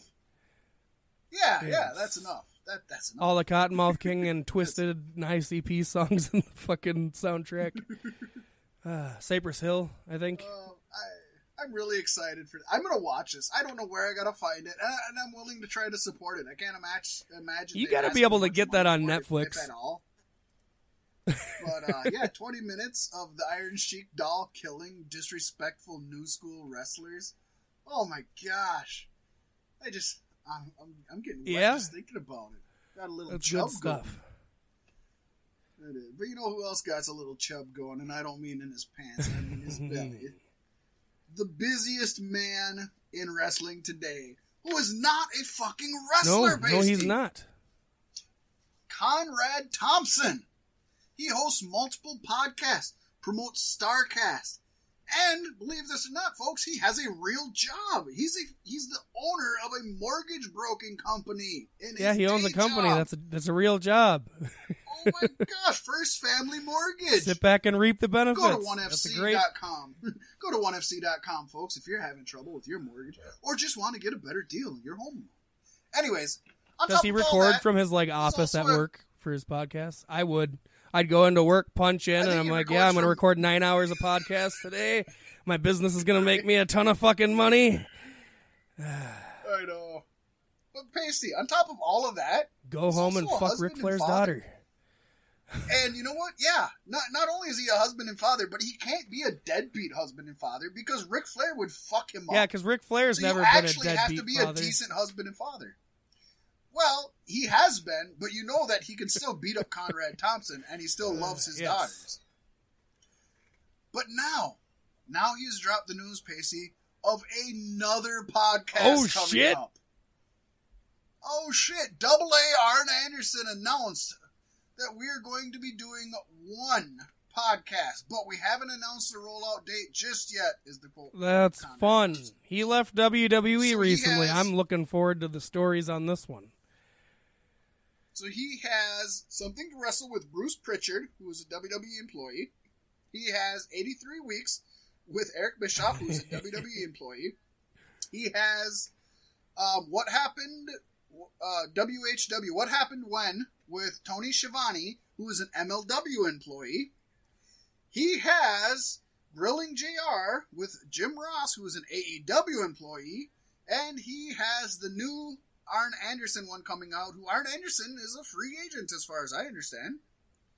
This there's nobody else who crosses the fucking wrestling lines like Conrad Thompson. Nobody He- else could do this. I don't know I've never seen such it. a big man walk such a narrow tightrope.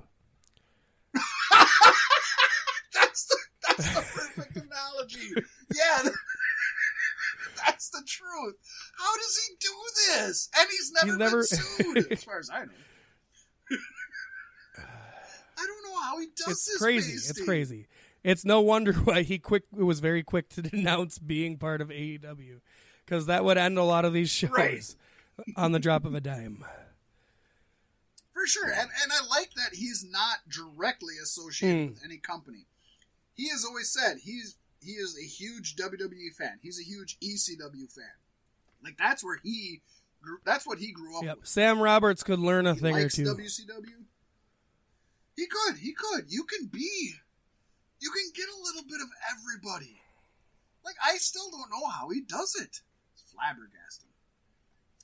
I'm excited for this new one. Arn Anderson to me doesn't scream exciting, but I honestly never wanted to listen to a Jim Ross um, podcast, and I have not missed a single episode of theirs, and I've loved every one of them. And Jim Ross is a different person when he's talking to Conrad. Awesome. I'm I'm He just lets shit go. He's like, you know what, Conrad, fuck him.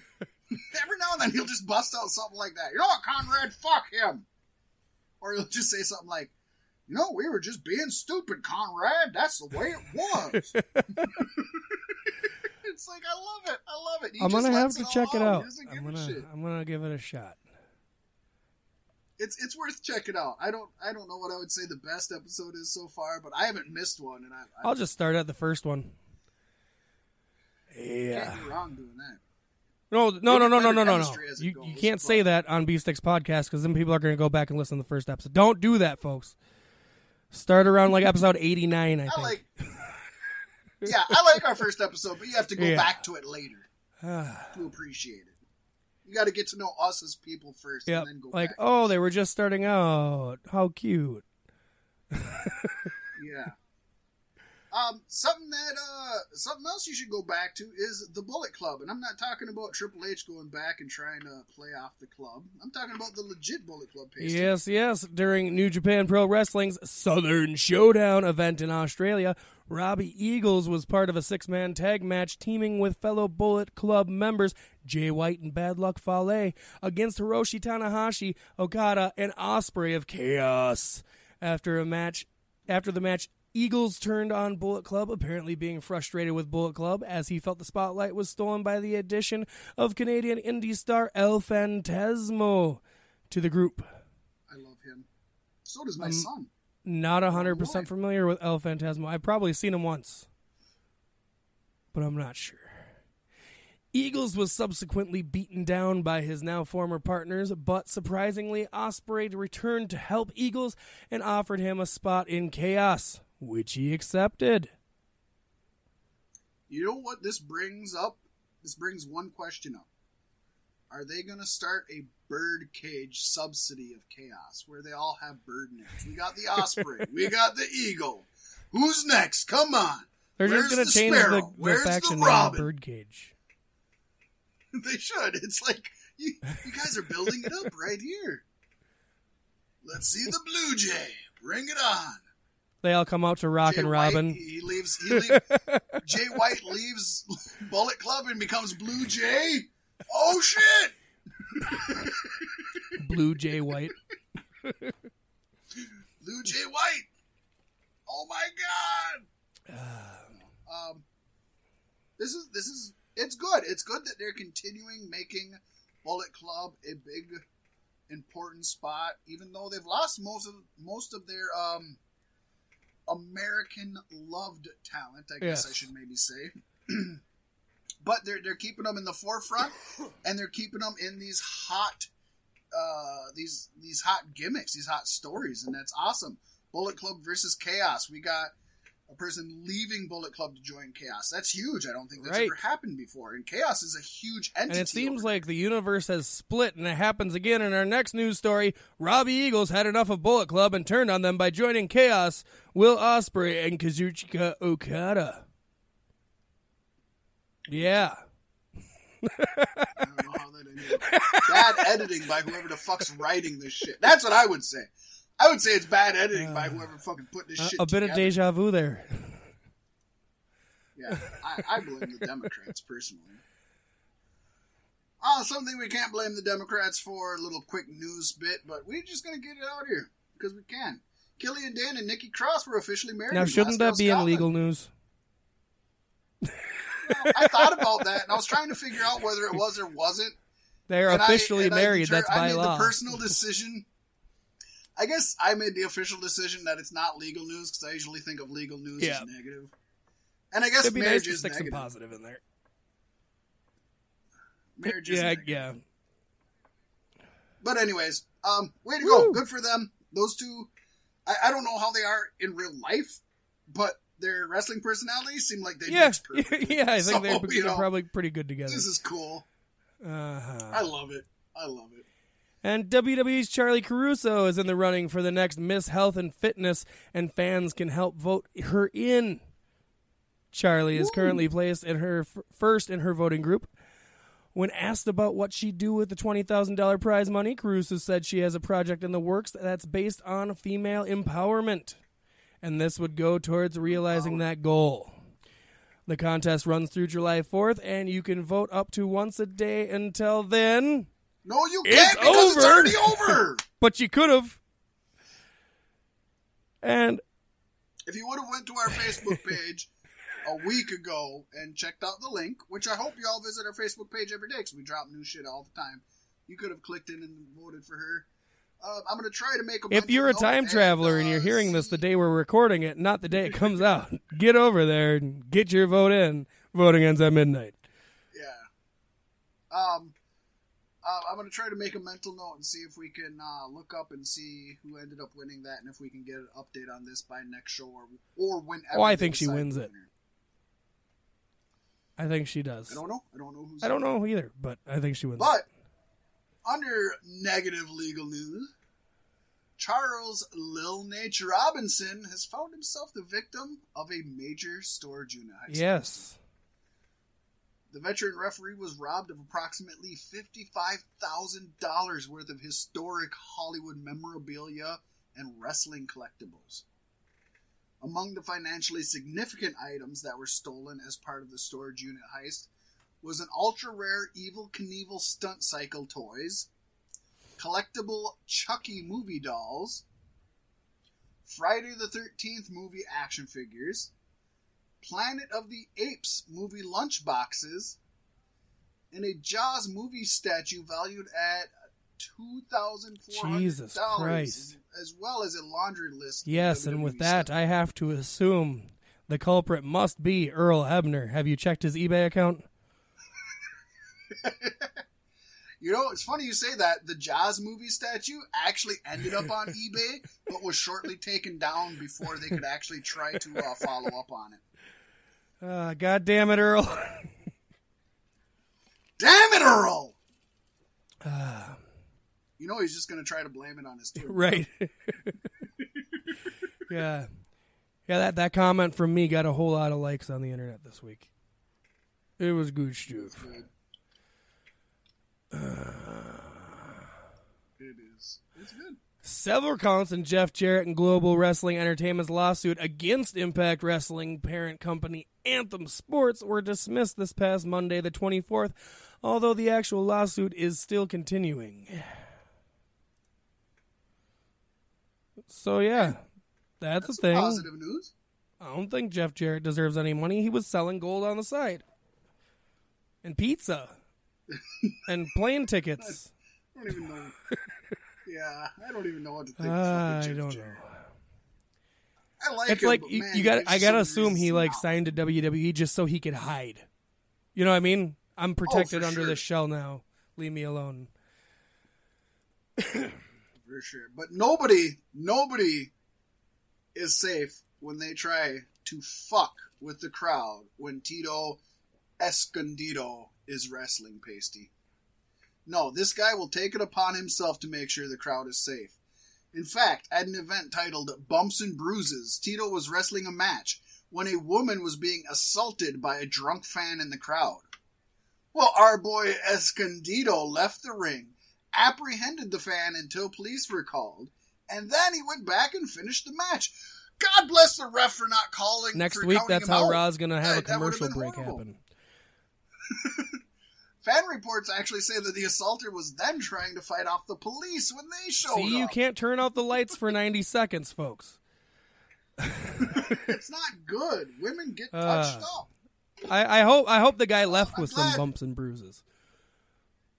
I hope he did. And you know what? For a guy I've never heard of, Tito Escondido, uh, huge Yes. props to this guy. Yes. This is the man. He's one of my favorite uh, indie wrestlers at this point now because good for you. And all pasty, that man came, he fucked with some women, and he left not under his own accord. But here we have some comings and goings, some of their own accord and some That's not. right, Fat Mac. International sensation Timothy Timothy Thatcher, Dragon Hatcher, arrives in MLW July 25th at MLW Never Say Never, hosted by the Melrose B- Ballroom in New York City. They like big balls. Woo! Considered one of the most feared and respected scientific grapplers in the sport, Timothy has won championships in the United Kingdom, Germany, and North America. Timothy Thatcher is representing Ringkampf, a German based wrestling fight team. Thatcher is a versatile, savvy hybrid wrestler, shutting down adversaries on the mat and manipulating their joints with punishing submissions. The six foot three inch Californian proudly represents the Die Mat ist heilig Ringkampf ideology. The mat is sacred. While Thatcher's July 25th match is signed, league officials have yet to disclose who Thatcher will complete, compete against when this exceptional athlete steps foot in an MLW ring for the first time. I've got my money on Filthy to Tom. Lawler. That's Oh, the way to go, so right? Awesome. I want to see these two. oh yeah, Filthy Tom Lawler, Timothy Thatcher. That's a match.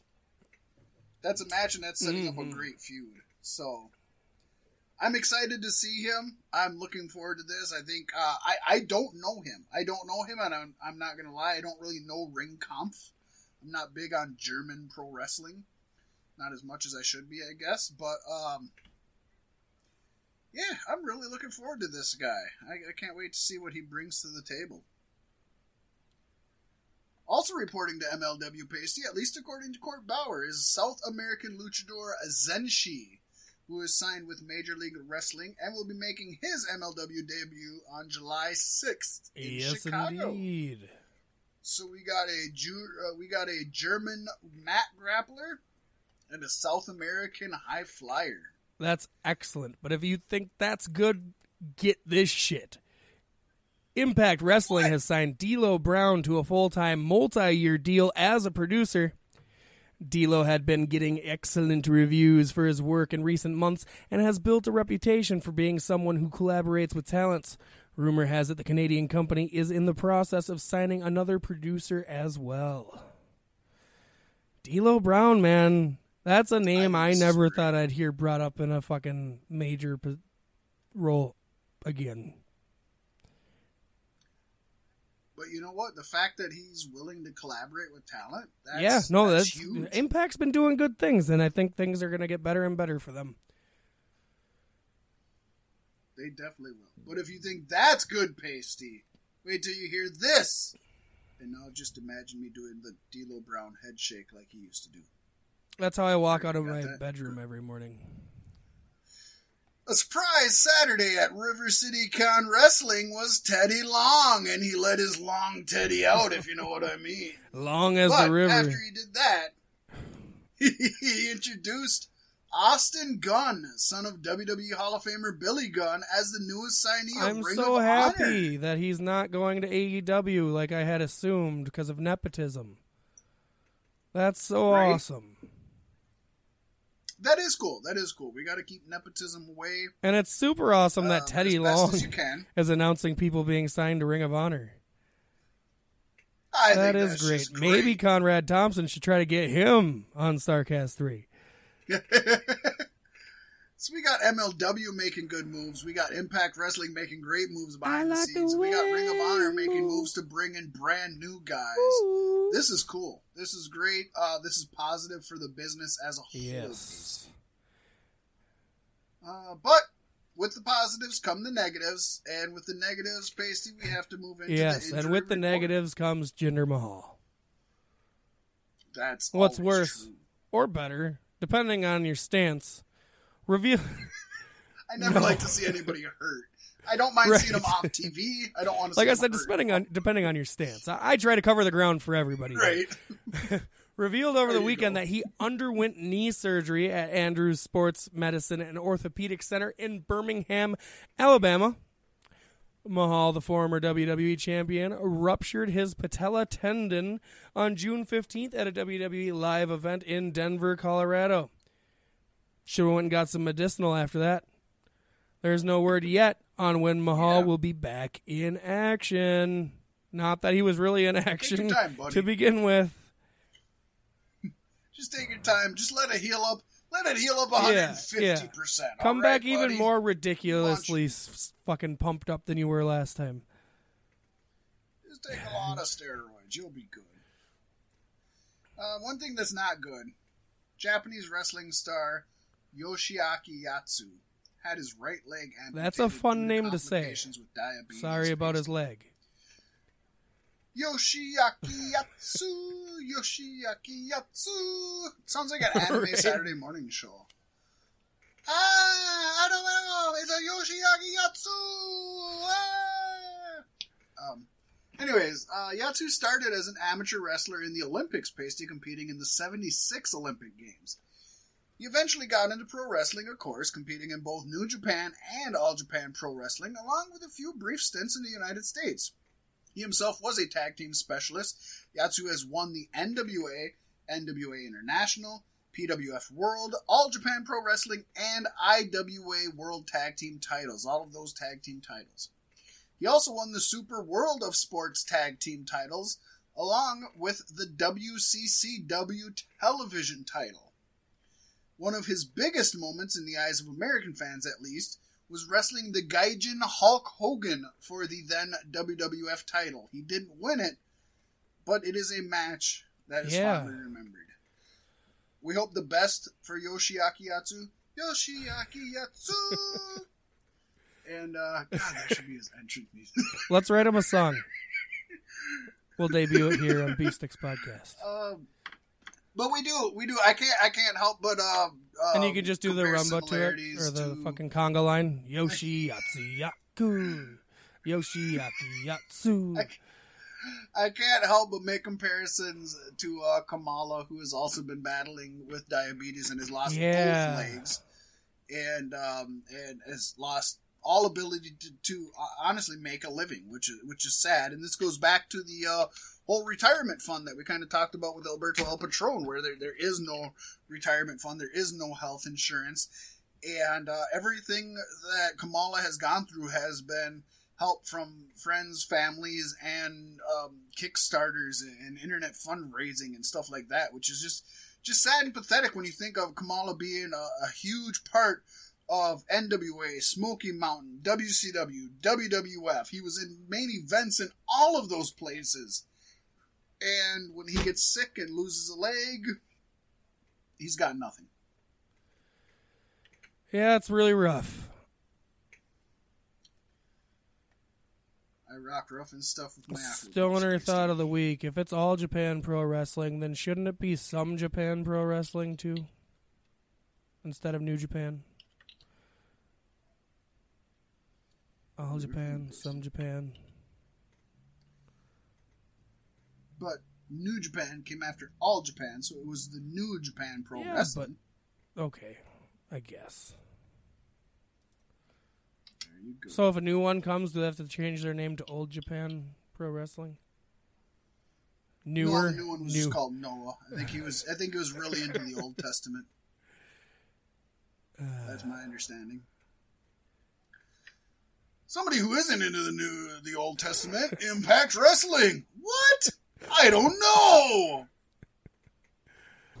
And now moving along seamlessly before we get into the Impact Slammiversary predictions, the Impact Bash at the Brewery results. Yes, Bash at the Brewery, the official pre-show of Impact Slammiversary, where our picks that we gave you last week matter zero. Zero, because they basically changed the whole lineup. but that's the way it is. And not only that, if you're wondering, well, how do they even know the results? They said they're taping on the 4th, and it is the 5th when that came out. Well, because we're adding this in, just for you, the listeners. On the 6th. Let's We're- just really confuse them. We're just, we're taking time out of our long weekend to do something for y'all. Yeah, wouldn't be patriotic of us if we didn't. But in all honesty, we're not going to have a lot to say about this. A, again, not even the same results as uh, what we predicted. And B, it, it's basically a, a, a glorified house show. It is on FITE TV for ten dollars if you want to go out and order it. If If if we didn't want to. fall under that category this time, folks. uh, not with Slammiversary coming up tomorrow Nope. or tonight. We don't. So, we yeah, one of the know two. that. Uh, Google tells me both. So uh, I'll just let- keep my eyes peeled. Let's just get this on the way then, Pasty. It started out with the yes. Radicals defeating Andy Dalton, Matthew Palmer, and Steve O'Reno. Andy Dalton. Is that Dalton Castle? That is not Dalton Castle. Damn it. I'm sorry. Neither Steve is Matthew O'Reno. Palmer. What a Perry. horrible name that is. That is bad. Steve O'Reno. and it's not even Steve O from Jackass. It's just like I, I don't know this guy, but it sounds like a very '80s gimmick. I'm Steve Reno. Steve Reno, The Steve O-Matic is his finisher. Yep. um. So good. I'm glad the Rascalz uh, won that one. I, of course, uh, well, I'm not going to say who I'm picking for Slammiversary because we haven't recorded that yet, or we have, but it hasn't aired yet on while Yes. you're listening to this. So we know. I'm just, You don't. I'm just not going to say anything.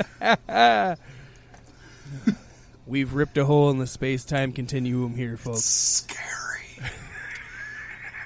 Up next, we got my man Fallah Bahh defeating Anthony Andrews to retain his RCW Heavyweight Championship title.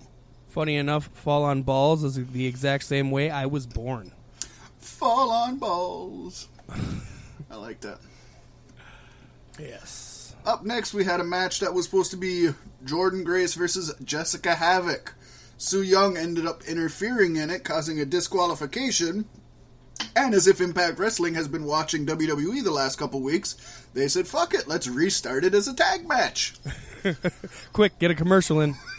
so, so that brought us to Rosemary and Jordynne Grace defeating Su Yung and Jessica Havoc in what I assume was an awesome match. That's just four four ladies I love to watch wrestle. Yeah. Yeah, you gotta assume that would be a great one. God, I'd almost ra- rather if Jordynne Grace was in the, the four way at Slammiversary. Rather than Taya? Yes. But then the but then the title's not on the line. Or are we just stripping it from? Taya and just yeah, just whatever. Vacate it quick. I love Jordynne Grace. She is awesome. Yeah. She is a gorgeous woman.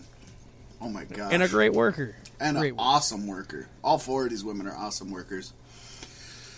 Uh, talking about awesome workers, we also had Rich Swann, Willie Mack, and Tessa Blanchard defeat the boys of OVE Ohio versus Everything. But Very nice. the win actually came from Tessa Blanchard hitting the Magnum on Dave Crist and taking the pin. So, moving into uh, her Slammiversary match coming up, she's got some momentum on her side. So, not to be that guy, but is this the new Titus Worldwide? I hope not. I mean, obviously they'll be better off, but Yeah, Titus Worldwide was like a C gimmick, and these guys are all at least. Well, Rich, I'd say Willie Mack is maybe a B player, but Rich Swann and Tessa Blanchard are A players at Impact. yeah, yeah. So I'll give them that. But you know, maybe this is what Titus Worldwide could have been. If he wouldn't have tripped, ruined it for everybody. Ted. Damn him and his low arches. Those long fucking legs, spaghetti noodles. Ah, Uh, then we had a three-way: Michael Elgin taking on Moose and Eddie Edwards, where Michael Elgin won. Uh, they're really pushing the old Elgie boy. Elgie. I'm not a big Elgie fan, but they sure are pushing him. Pushing, pushing, pushing. Moose. Moose needs to get a good win here coming up soon. He needs kind. He, I think he needs a gimmick change. I don't know what it would be. I'm not. I'm not saying I have a good idea, but Elk. he just comes out as too generic. The moose, Gazelle. moose, moose. I just. No, one syllable names don't work for me, and Moose definitely. It's just like, so what? You're gonna stare at me and chew cud dumbly across the pond? Is that your gimmick? Moose, moose, moose. Yeah. Then we had the North actually defeating LAX in a tag team title match to become the new Impact Tag Team Champions. This is this is probably the biggest news coming out of here going into Impact Slammiversary. Yeah. Yep. And we'll get into that a little bit more coming up. But yeah, I did not expect this to happen. I don't even know who the North are.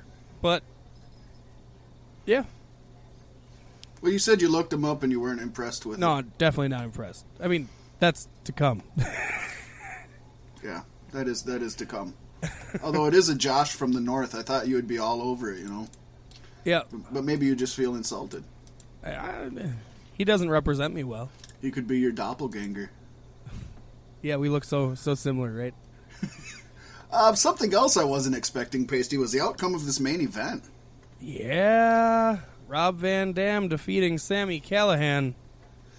And uh, from what I've read of the action, it didn't seem like there was really any shenanigans on Rob Van Dam's end. It actually seemed like uh, OVE came out and uh, took after Sami's, or, you know, uh, helped out Sami. So obviously, this is just a house show. This doesn't mean a whole hell of a lot. Was there stipulation on this match at all? Like, was it No hardcore? no stip?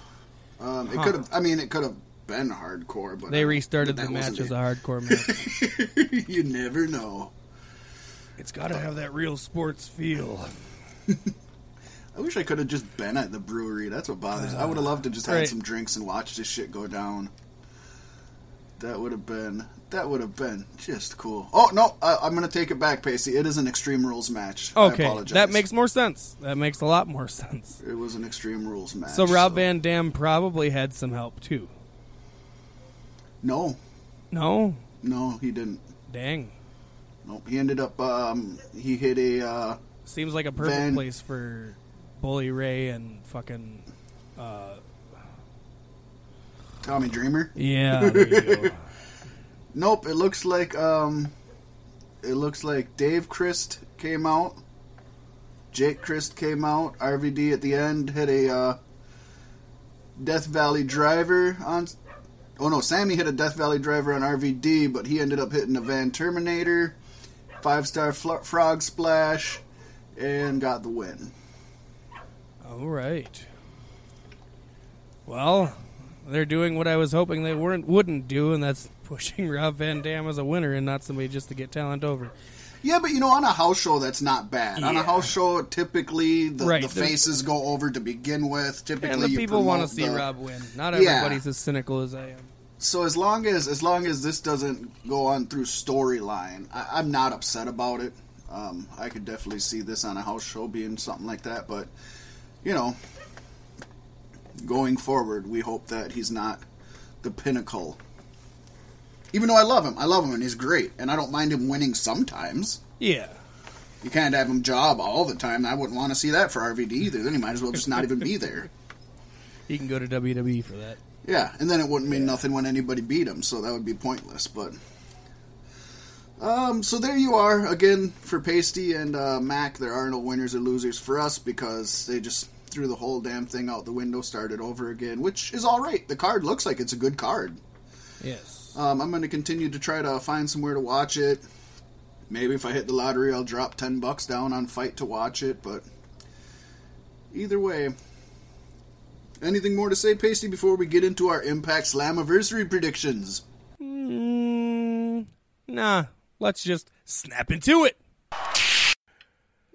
Oh boy, yeah. Um, I guess uh, Sami Callihan versus Tessa, Tessa Blanchard was pretty Old Testament. That's that's pretty old Yeah. shit right there. Pasty, it has been 17 years since TNA slash Impact Wrestling debuted. That's crazy. They've been around way longer than anybody ever gave them credit for. And, and to this People day, are still to saying, "Yeah, it's day, dead. people It's still dying." sit and talk Yeah. about No, how they're they're, gonna die. And it's like, no, these fuckers aren't going anywhere. They're somebody, like herpes. somebody, like somebody not, brought over Vince's genetics and injected it into the company, and so yeah, we're we're we're, we're stuck with it forever, for better or worse. You know, we mentioned this a while ago, and this was when it happened. But to be honest, TNA Impact Wrestling in its form has actually lasted longer than the actual WCW ever lasted. That's not including the NWA legacy, so you can argue that. But to be fair, Impact started as NWA also, so we're not including their NWA legacy. So if you count when TNA started until now to when WCW started, they had like 10 years. Uh, 89, I, I think it was 10 years, about 89 to 99, if not 88 to 9, 99. 2000. They went to 2000. But yeah, so, wow, who would have ever thought they'd last longer than WCW? Yeah, it's it's crazy. Good for them though. and they're not going No. anywhere. No, I don't think so. If they didn't die under under what's her face, they they're never dying. Dixie Carter, Mixie Farter. So, Pasty, um, this is going to be fun because you have at least not let me know who your picks are Yeah. on any of these. So I'm, I'm as interested Uh, as so am I. else. We start this out with a four-way tag team championship match.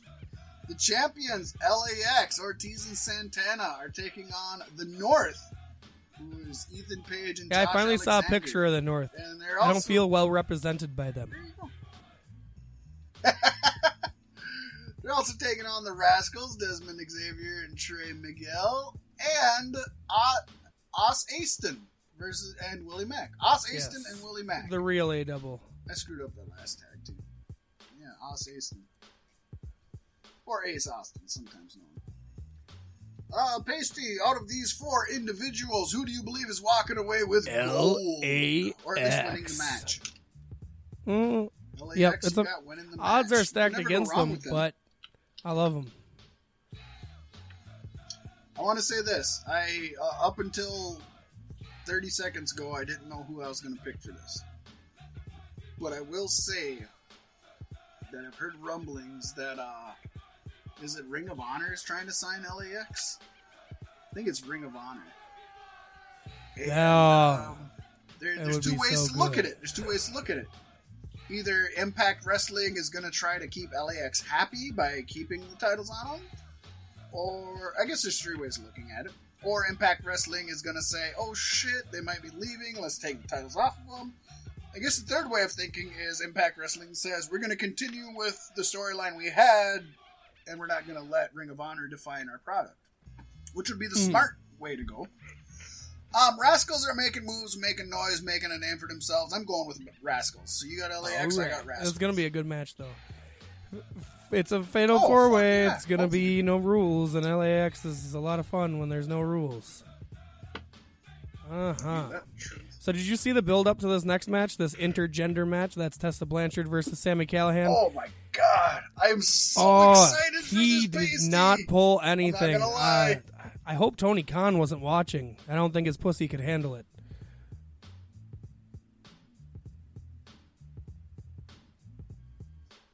But I just dead. What was just that was super dead air. I'm Holy sorry, shit! I'm sorry. I thought. Am I I am I about to be but I'm- I'm assassinated or something? Like, uh, did I say the ultimate wrong thing here? No, I, I loved it. I thought that was great. I was just letting you tell your point. I'm sorry. Is your point over? It, it was fucking Sami hit her hard in the gut with that fucking bat. No, I thought it, I thought it was awesome. I love it. I Yeah. think she can handle it, and I got no problem with. And I mean, Sami this. Callihan is always great for seeking nuclear heat, and I don't think he could get much more nuclear than this. Sami Callihan is just always great. You could put a period there, but you were right. Nuclear heat. Oh, he lives for that. That's like his heroin. Like that's him Yeah. chasing the dragon. He always wants to do one up, one more. Something Oh, it's gonna be so much fun watching Tessa Blanchard kick his fucking ass. Um, and you know what? Um, I agree. That's that's my pick. I can't see with this build up unless they're gonna do like A bad like, finish where uh, he unless they're gonna do like a rubber match where they have Tessa win or Sami win one, Tessa win one, and then go to a rubber match. Which, by the way, I'm all for 100. percent And if you do that, you should have Sami Callihan win the first match. Uh, but nonetheless, I'm just gonna say that Tessa represents the women and gets the Yeah. win here. Yep. Yep. As much as Sami Callihan is a great heel, he's a top guy. I think he has no problem losing to Tessa Blanchard. I don't think he does personally. No. You know, his character would, yes, but I think him himself, no way. He's all for it. And this helps build Tessa. This could Tessa is is just she's getting skyrocketed to the moon. I don't see what can stop this girl. She has she has the talent. She has the charisma. She has the look. Now she isn't your uh, Barbie doll supermodel looking woman, but she also isn't um She, she looks like a wrestler. she looks like a female wrestler. She like she's built wrestler. like a professional. She's got the looks to sell it. And she is an amazing performer. She's she's honestly And my top woman in pro wrestling currently. it's hard to argue that. And I, and I can hardly go without talking about Tessa without reminding our listeners. Her fathers are Tully Blanchard and Magnum TA, two of the fucking Yes. best in the 80s. And go back and watch the Blanchard Magnum TA I Quit match. You will not be disappointed. Two of the best. Keep Best. AEW away from her impact as far away as you can. Yes, for sure. WWE too. Just just Um, just keep. Oh. Yeah. We all thought she was going to end up Yeah. in WWE with her lineage, but no. No, I I think, think that's I think if she stays with her at this Impact moment. forever, that's great for everybody. I think. Um, she could be the next Gail Kim. That just Uh-huh. represents Impact, you know, I think she's too good though. for sure. Just gonna point that out. I, I give Impact a lot of credit, but they're still at the bottom of my rung when it comes to wrestling. I'm gonna watch. I think they're above Ring of Honor right now, which is those two are are, are dangling Yes, down. the Those low hanging testicles. fruit. They're the two The lowest pair, the bottom. Just they're the lowest pair, just hoping to come up. Yeah. You know what I mean? I just think off of off of brand recognition, I'd rather watch Ring of Honor, even though they probably don't have the best roster right now. but yeah, Um, speaking of Oh, uh, God. low hanging fruit, Yeah. we got Moose. oh God. and he god, is taking on the whole effing show, Yeah. Rob Van Dam. Uh, Moose better win this one because uh, I'm sure Rob can still Yeah, go.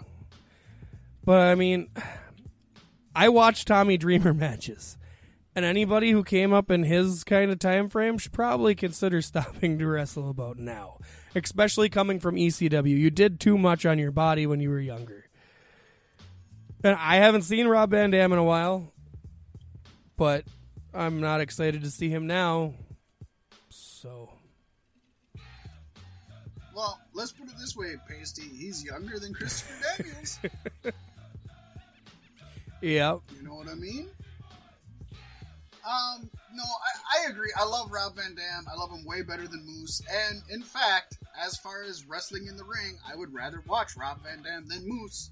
if you're gonna have Rob Van But Dam back in Impact, what what, you need Rob to do is Van put him with a do? fucking heel faction. Have him join OVW Well, what Rob Van Dam sh- should do is Or he should OVE. Sorry. OVW uh, Yes. or OVE. Obviously, he can't.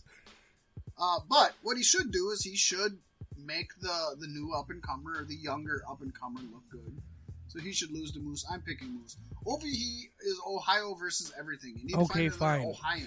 But Where you know what I'm are you gonna saying though.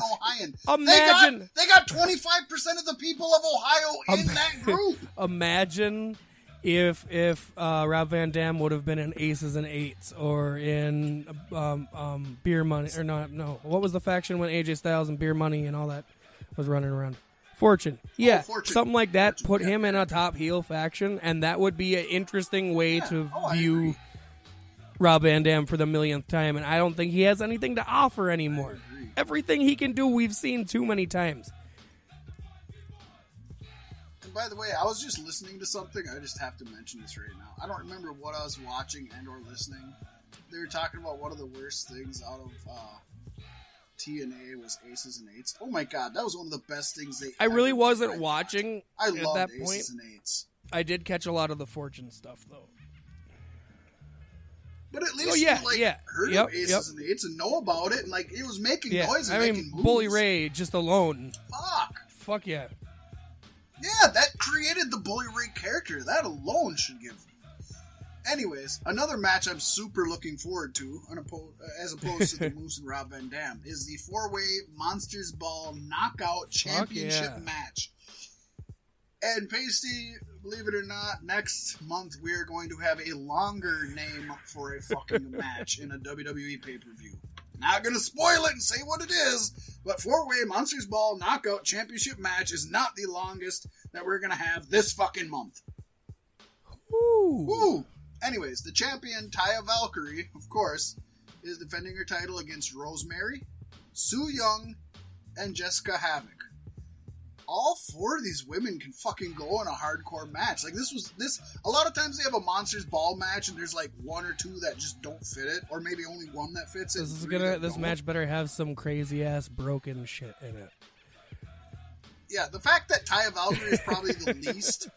Monsters Although she's got the most mass, and she's like, a yeah, Yeah, she's a yeah, big she brute fits woman. this. Like the fact Yep. that she's the least is it tells you that this is going to be a, it should should Yeah, be a hell of a match.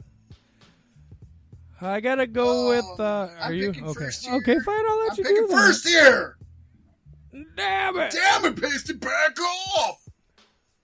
Um, if I'm going with who I want to win, I'm going Su Yung. If I'm going with who I think should win, that's what I'm going with. I think there's a lot of any of these women you could make an argument for who should win, but I'm going to say Jessica Havoc, who uh, almost gets underrated as far as a woman's. Yeah, she's at the bottom of the rung when I it comes her, to I if I'm ranking the women in this match. I think she's the least likely. Yeah, which is horrible because she is so amazing. So I, I gotta, I gotta give Havoc her due. She's the underdog, but I think she gains the All most right. from this. I'm going with Su Yung because, yeah, yep. Because how do you not? Su Yung would be my number one go-to for sure. If I wasn't picking Jessica, I'm picking Su Yung. I love Su Yung. I got nothing negative ever to say about that woman. Ever, ever, ever, ever. Uh, X Division Championship is up next, Pasty, and probably two of the best guys in this day and age that exist in Impact Wrestling that you could want to be representing your X Division. Rich Swann defending his title against Is Rich Johnny Swann heel in Impact too, or is that just MLW? Rich Swann is, is more of the face. Johnny Okay. Impact is more of the heel. That helps sway my decision somewhat, I suppose. That helps. Uh, mm, uh, I'm gonna go with Rich Swann. I think still. Yes. Okay. Boy. I mean, you think about it. Rich Swann is the newer guy. Johnny Impact has been around for a long time. And if I pick Johnny Impact, I feel like I'd have to go back and pick Taya Valkyrie to win because I think there are a couple. And with the Becky and Seth shit going on, I think they people are going to want to push couples just because it's the thing to do for the week. And to be fair, I just personally, especially in Impact Wrestling, but just in general, I see Johnny Impact more as a world champion contender than an Impact or than an X Division contender. Um, Rich Swann definitely deserves it. Yeah. He's a great representative, but I think Pasty, uh, not Pasty. I call Johnny Impact Pasty. He's not very pasty. Wow. He's pretty tan. Have you have you ever seen Johnny Impact? He's the anti-pasty. Antipasto. Oh, I don't know why I called him Pasty. I, I think Johnny Impact wins this, and I think he's going to use the X Division. He is kind of pasty I'm standing next to Rich watching- Swann. That's tr- that is true. I'm not watching Impact as much as I should, but I must. I think they still have the trade in your X Division title for a title shot because we just had one not too long ago, and I think Impact is going to use it for a title shot against the world champion. So I think Impact wins this one. I think Taya loses hers, but Johnny wins his, and they still stay as a power couple. Which leads us to the Impact World Heavyweight Championship match, Pasty. They call him Cage, Brian Cage. Um, you know, Lucha Underground's been gone for a while, and I still just, I just gotta give him that name. They call him Cage.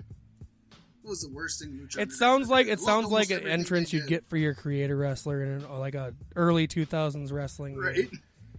they call him. Um, so they call him Brian Cage versus Michael Elgin. Basically, I really think they're pushing Michael Elgin. Is this going to be the I good one got- then? I think That's the question. Do we get the good one? I let me let me put it this way, Pasty. I'm not a big fan of. I like Cage, but he's still he's still just missing one thing. I'm still not sold on Elgin. I still have not found a great Elgin match. I still think they're pushing Elgin. I'm going Michael Elgin. Uh, how long has Brian Cage had this championship? I just don't know. I can look it up for you. Yeah, I don't know. I don't know. I know Cage is fucking. He's he's the Brock Lesnar of Impact, isn't he? Basically, Uh, well, He's Ripley. than, you know, he moves like a Yeah. luchador. I mean, yeah. I mean, it, other than the fact that he can do a moonsault beautifully Sunset flip. standing, he can do a sunset flip standing. I want to see Like, Brock he- do yeah, that. he's amazing. No, I don't. I don't want to see Brock die. Uh, I don't want to see Brock wrestle, but yeah. Um, Um, he has been Impact champion. um, April twenty oh, eighth. not that long. Cage. Yeah, Cage. Well, three months. Okay. You're going Yeah. Cage, I'm going Elgin. This should be a good one. I Um, wouldn't be surprised if you're right, but I thought I had a. I thought I had a good tiebreaker for this, and I can't think of it right now. Pasty, can you? Think I actually, as we were going through it, I was thinking, what if um maybe one of the women is attacked ahead of time and taken out of the four way match? Okay, so Yeah. four-way becomes three way, I don't know. or or or women's, or are we being replaced? Uh, becomes how are you three-way. I'll even take the yes. I don't think we're going to a tiebreaker on this one, but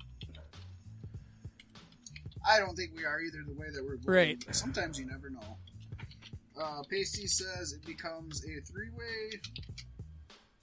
So I'll say no, it doesn't. Um. All right. And now that we got the Slammiversary predictions, uh, actually, no, I want to do the. Uh, I'm gonna I'm gonna edit it so that the bash of the brewery is first. So it sounds all right. Yeah. because it happened first, right? so let's go to our All segment. Yes, folks, we've been slammed week after week with predictions and results for pay per views, and it just goes to prove we are living in the golden age of wrestling. Everywhere you look, there's an amazing show to see, and every time you turn around, there's just more and more. It's the best time to be a professional wrestling fan. Our next show, Pasty, we're gonna have two more shows to have predictions Oh for. boy. Three more, possibly. we haven't decided yet. Yes. Yes, last year was the summer of other, and this year is the summer of holy shit. there you go. Motherfucker! I like that. ah. Well, I guess there comes to be a time where we must say goodbye for the week, folks.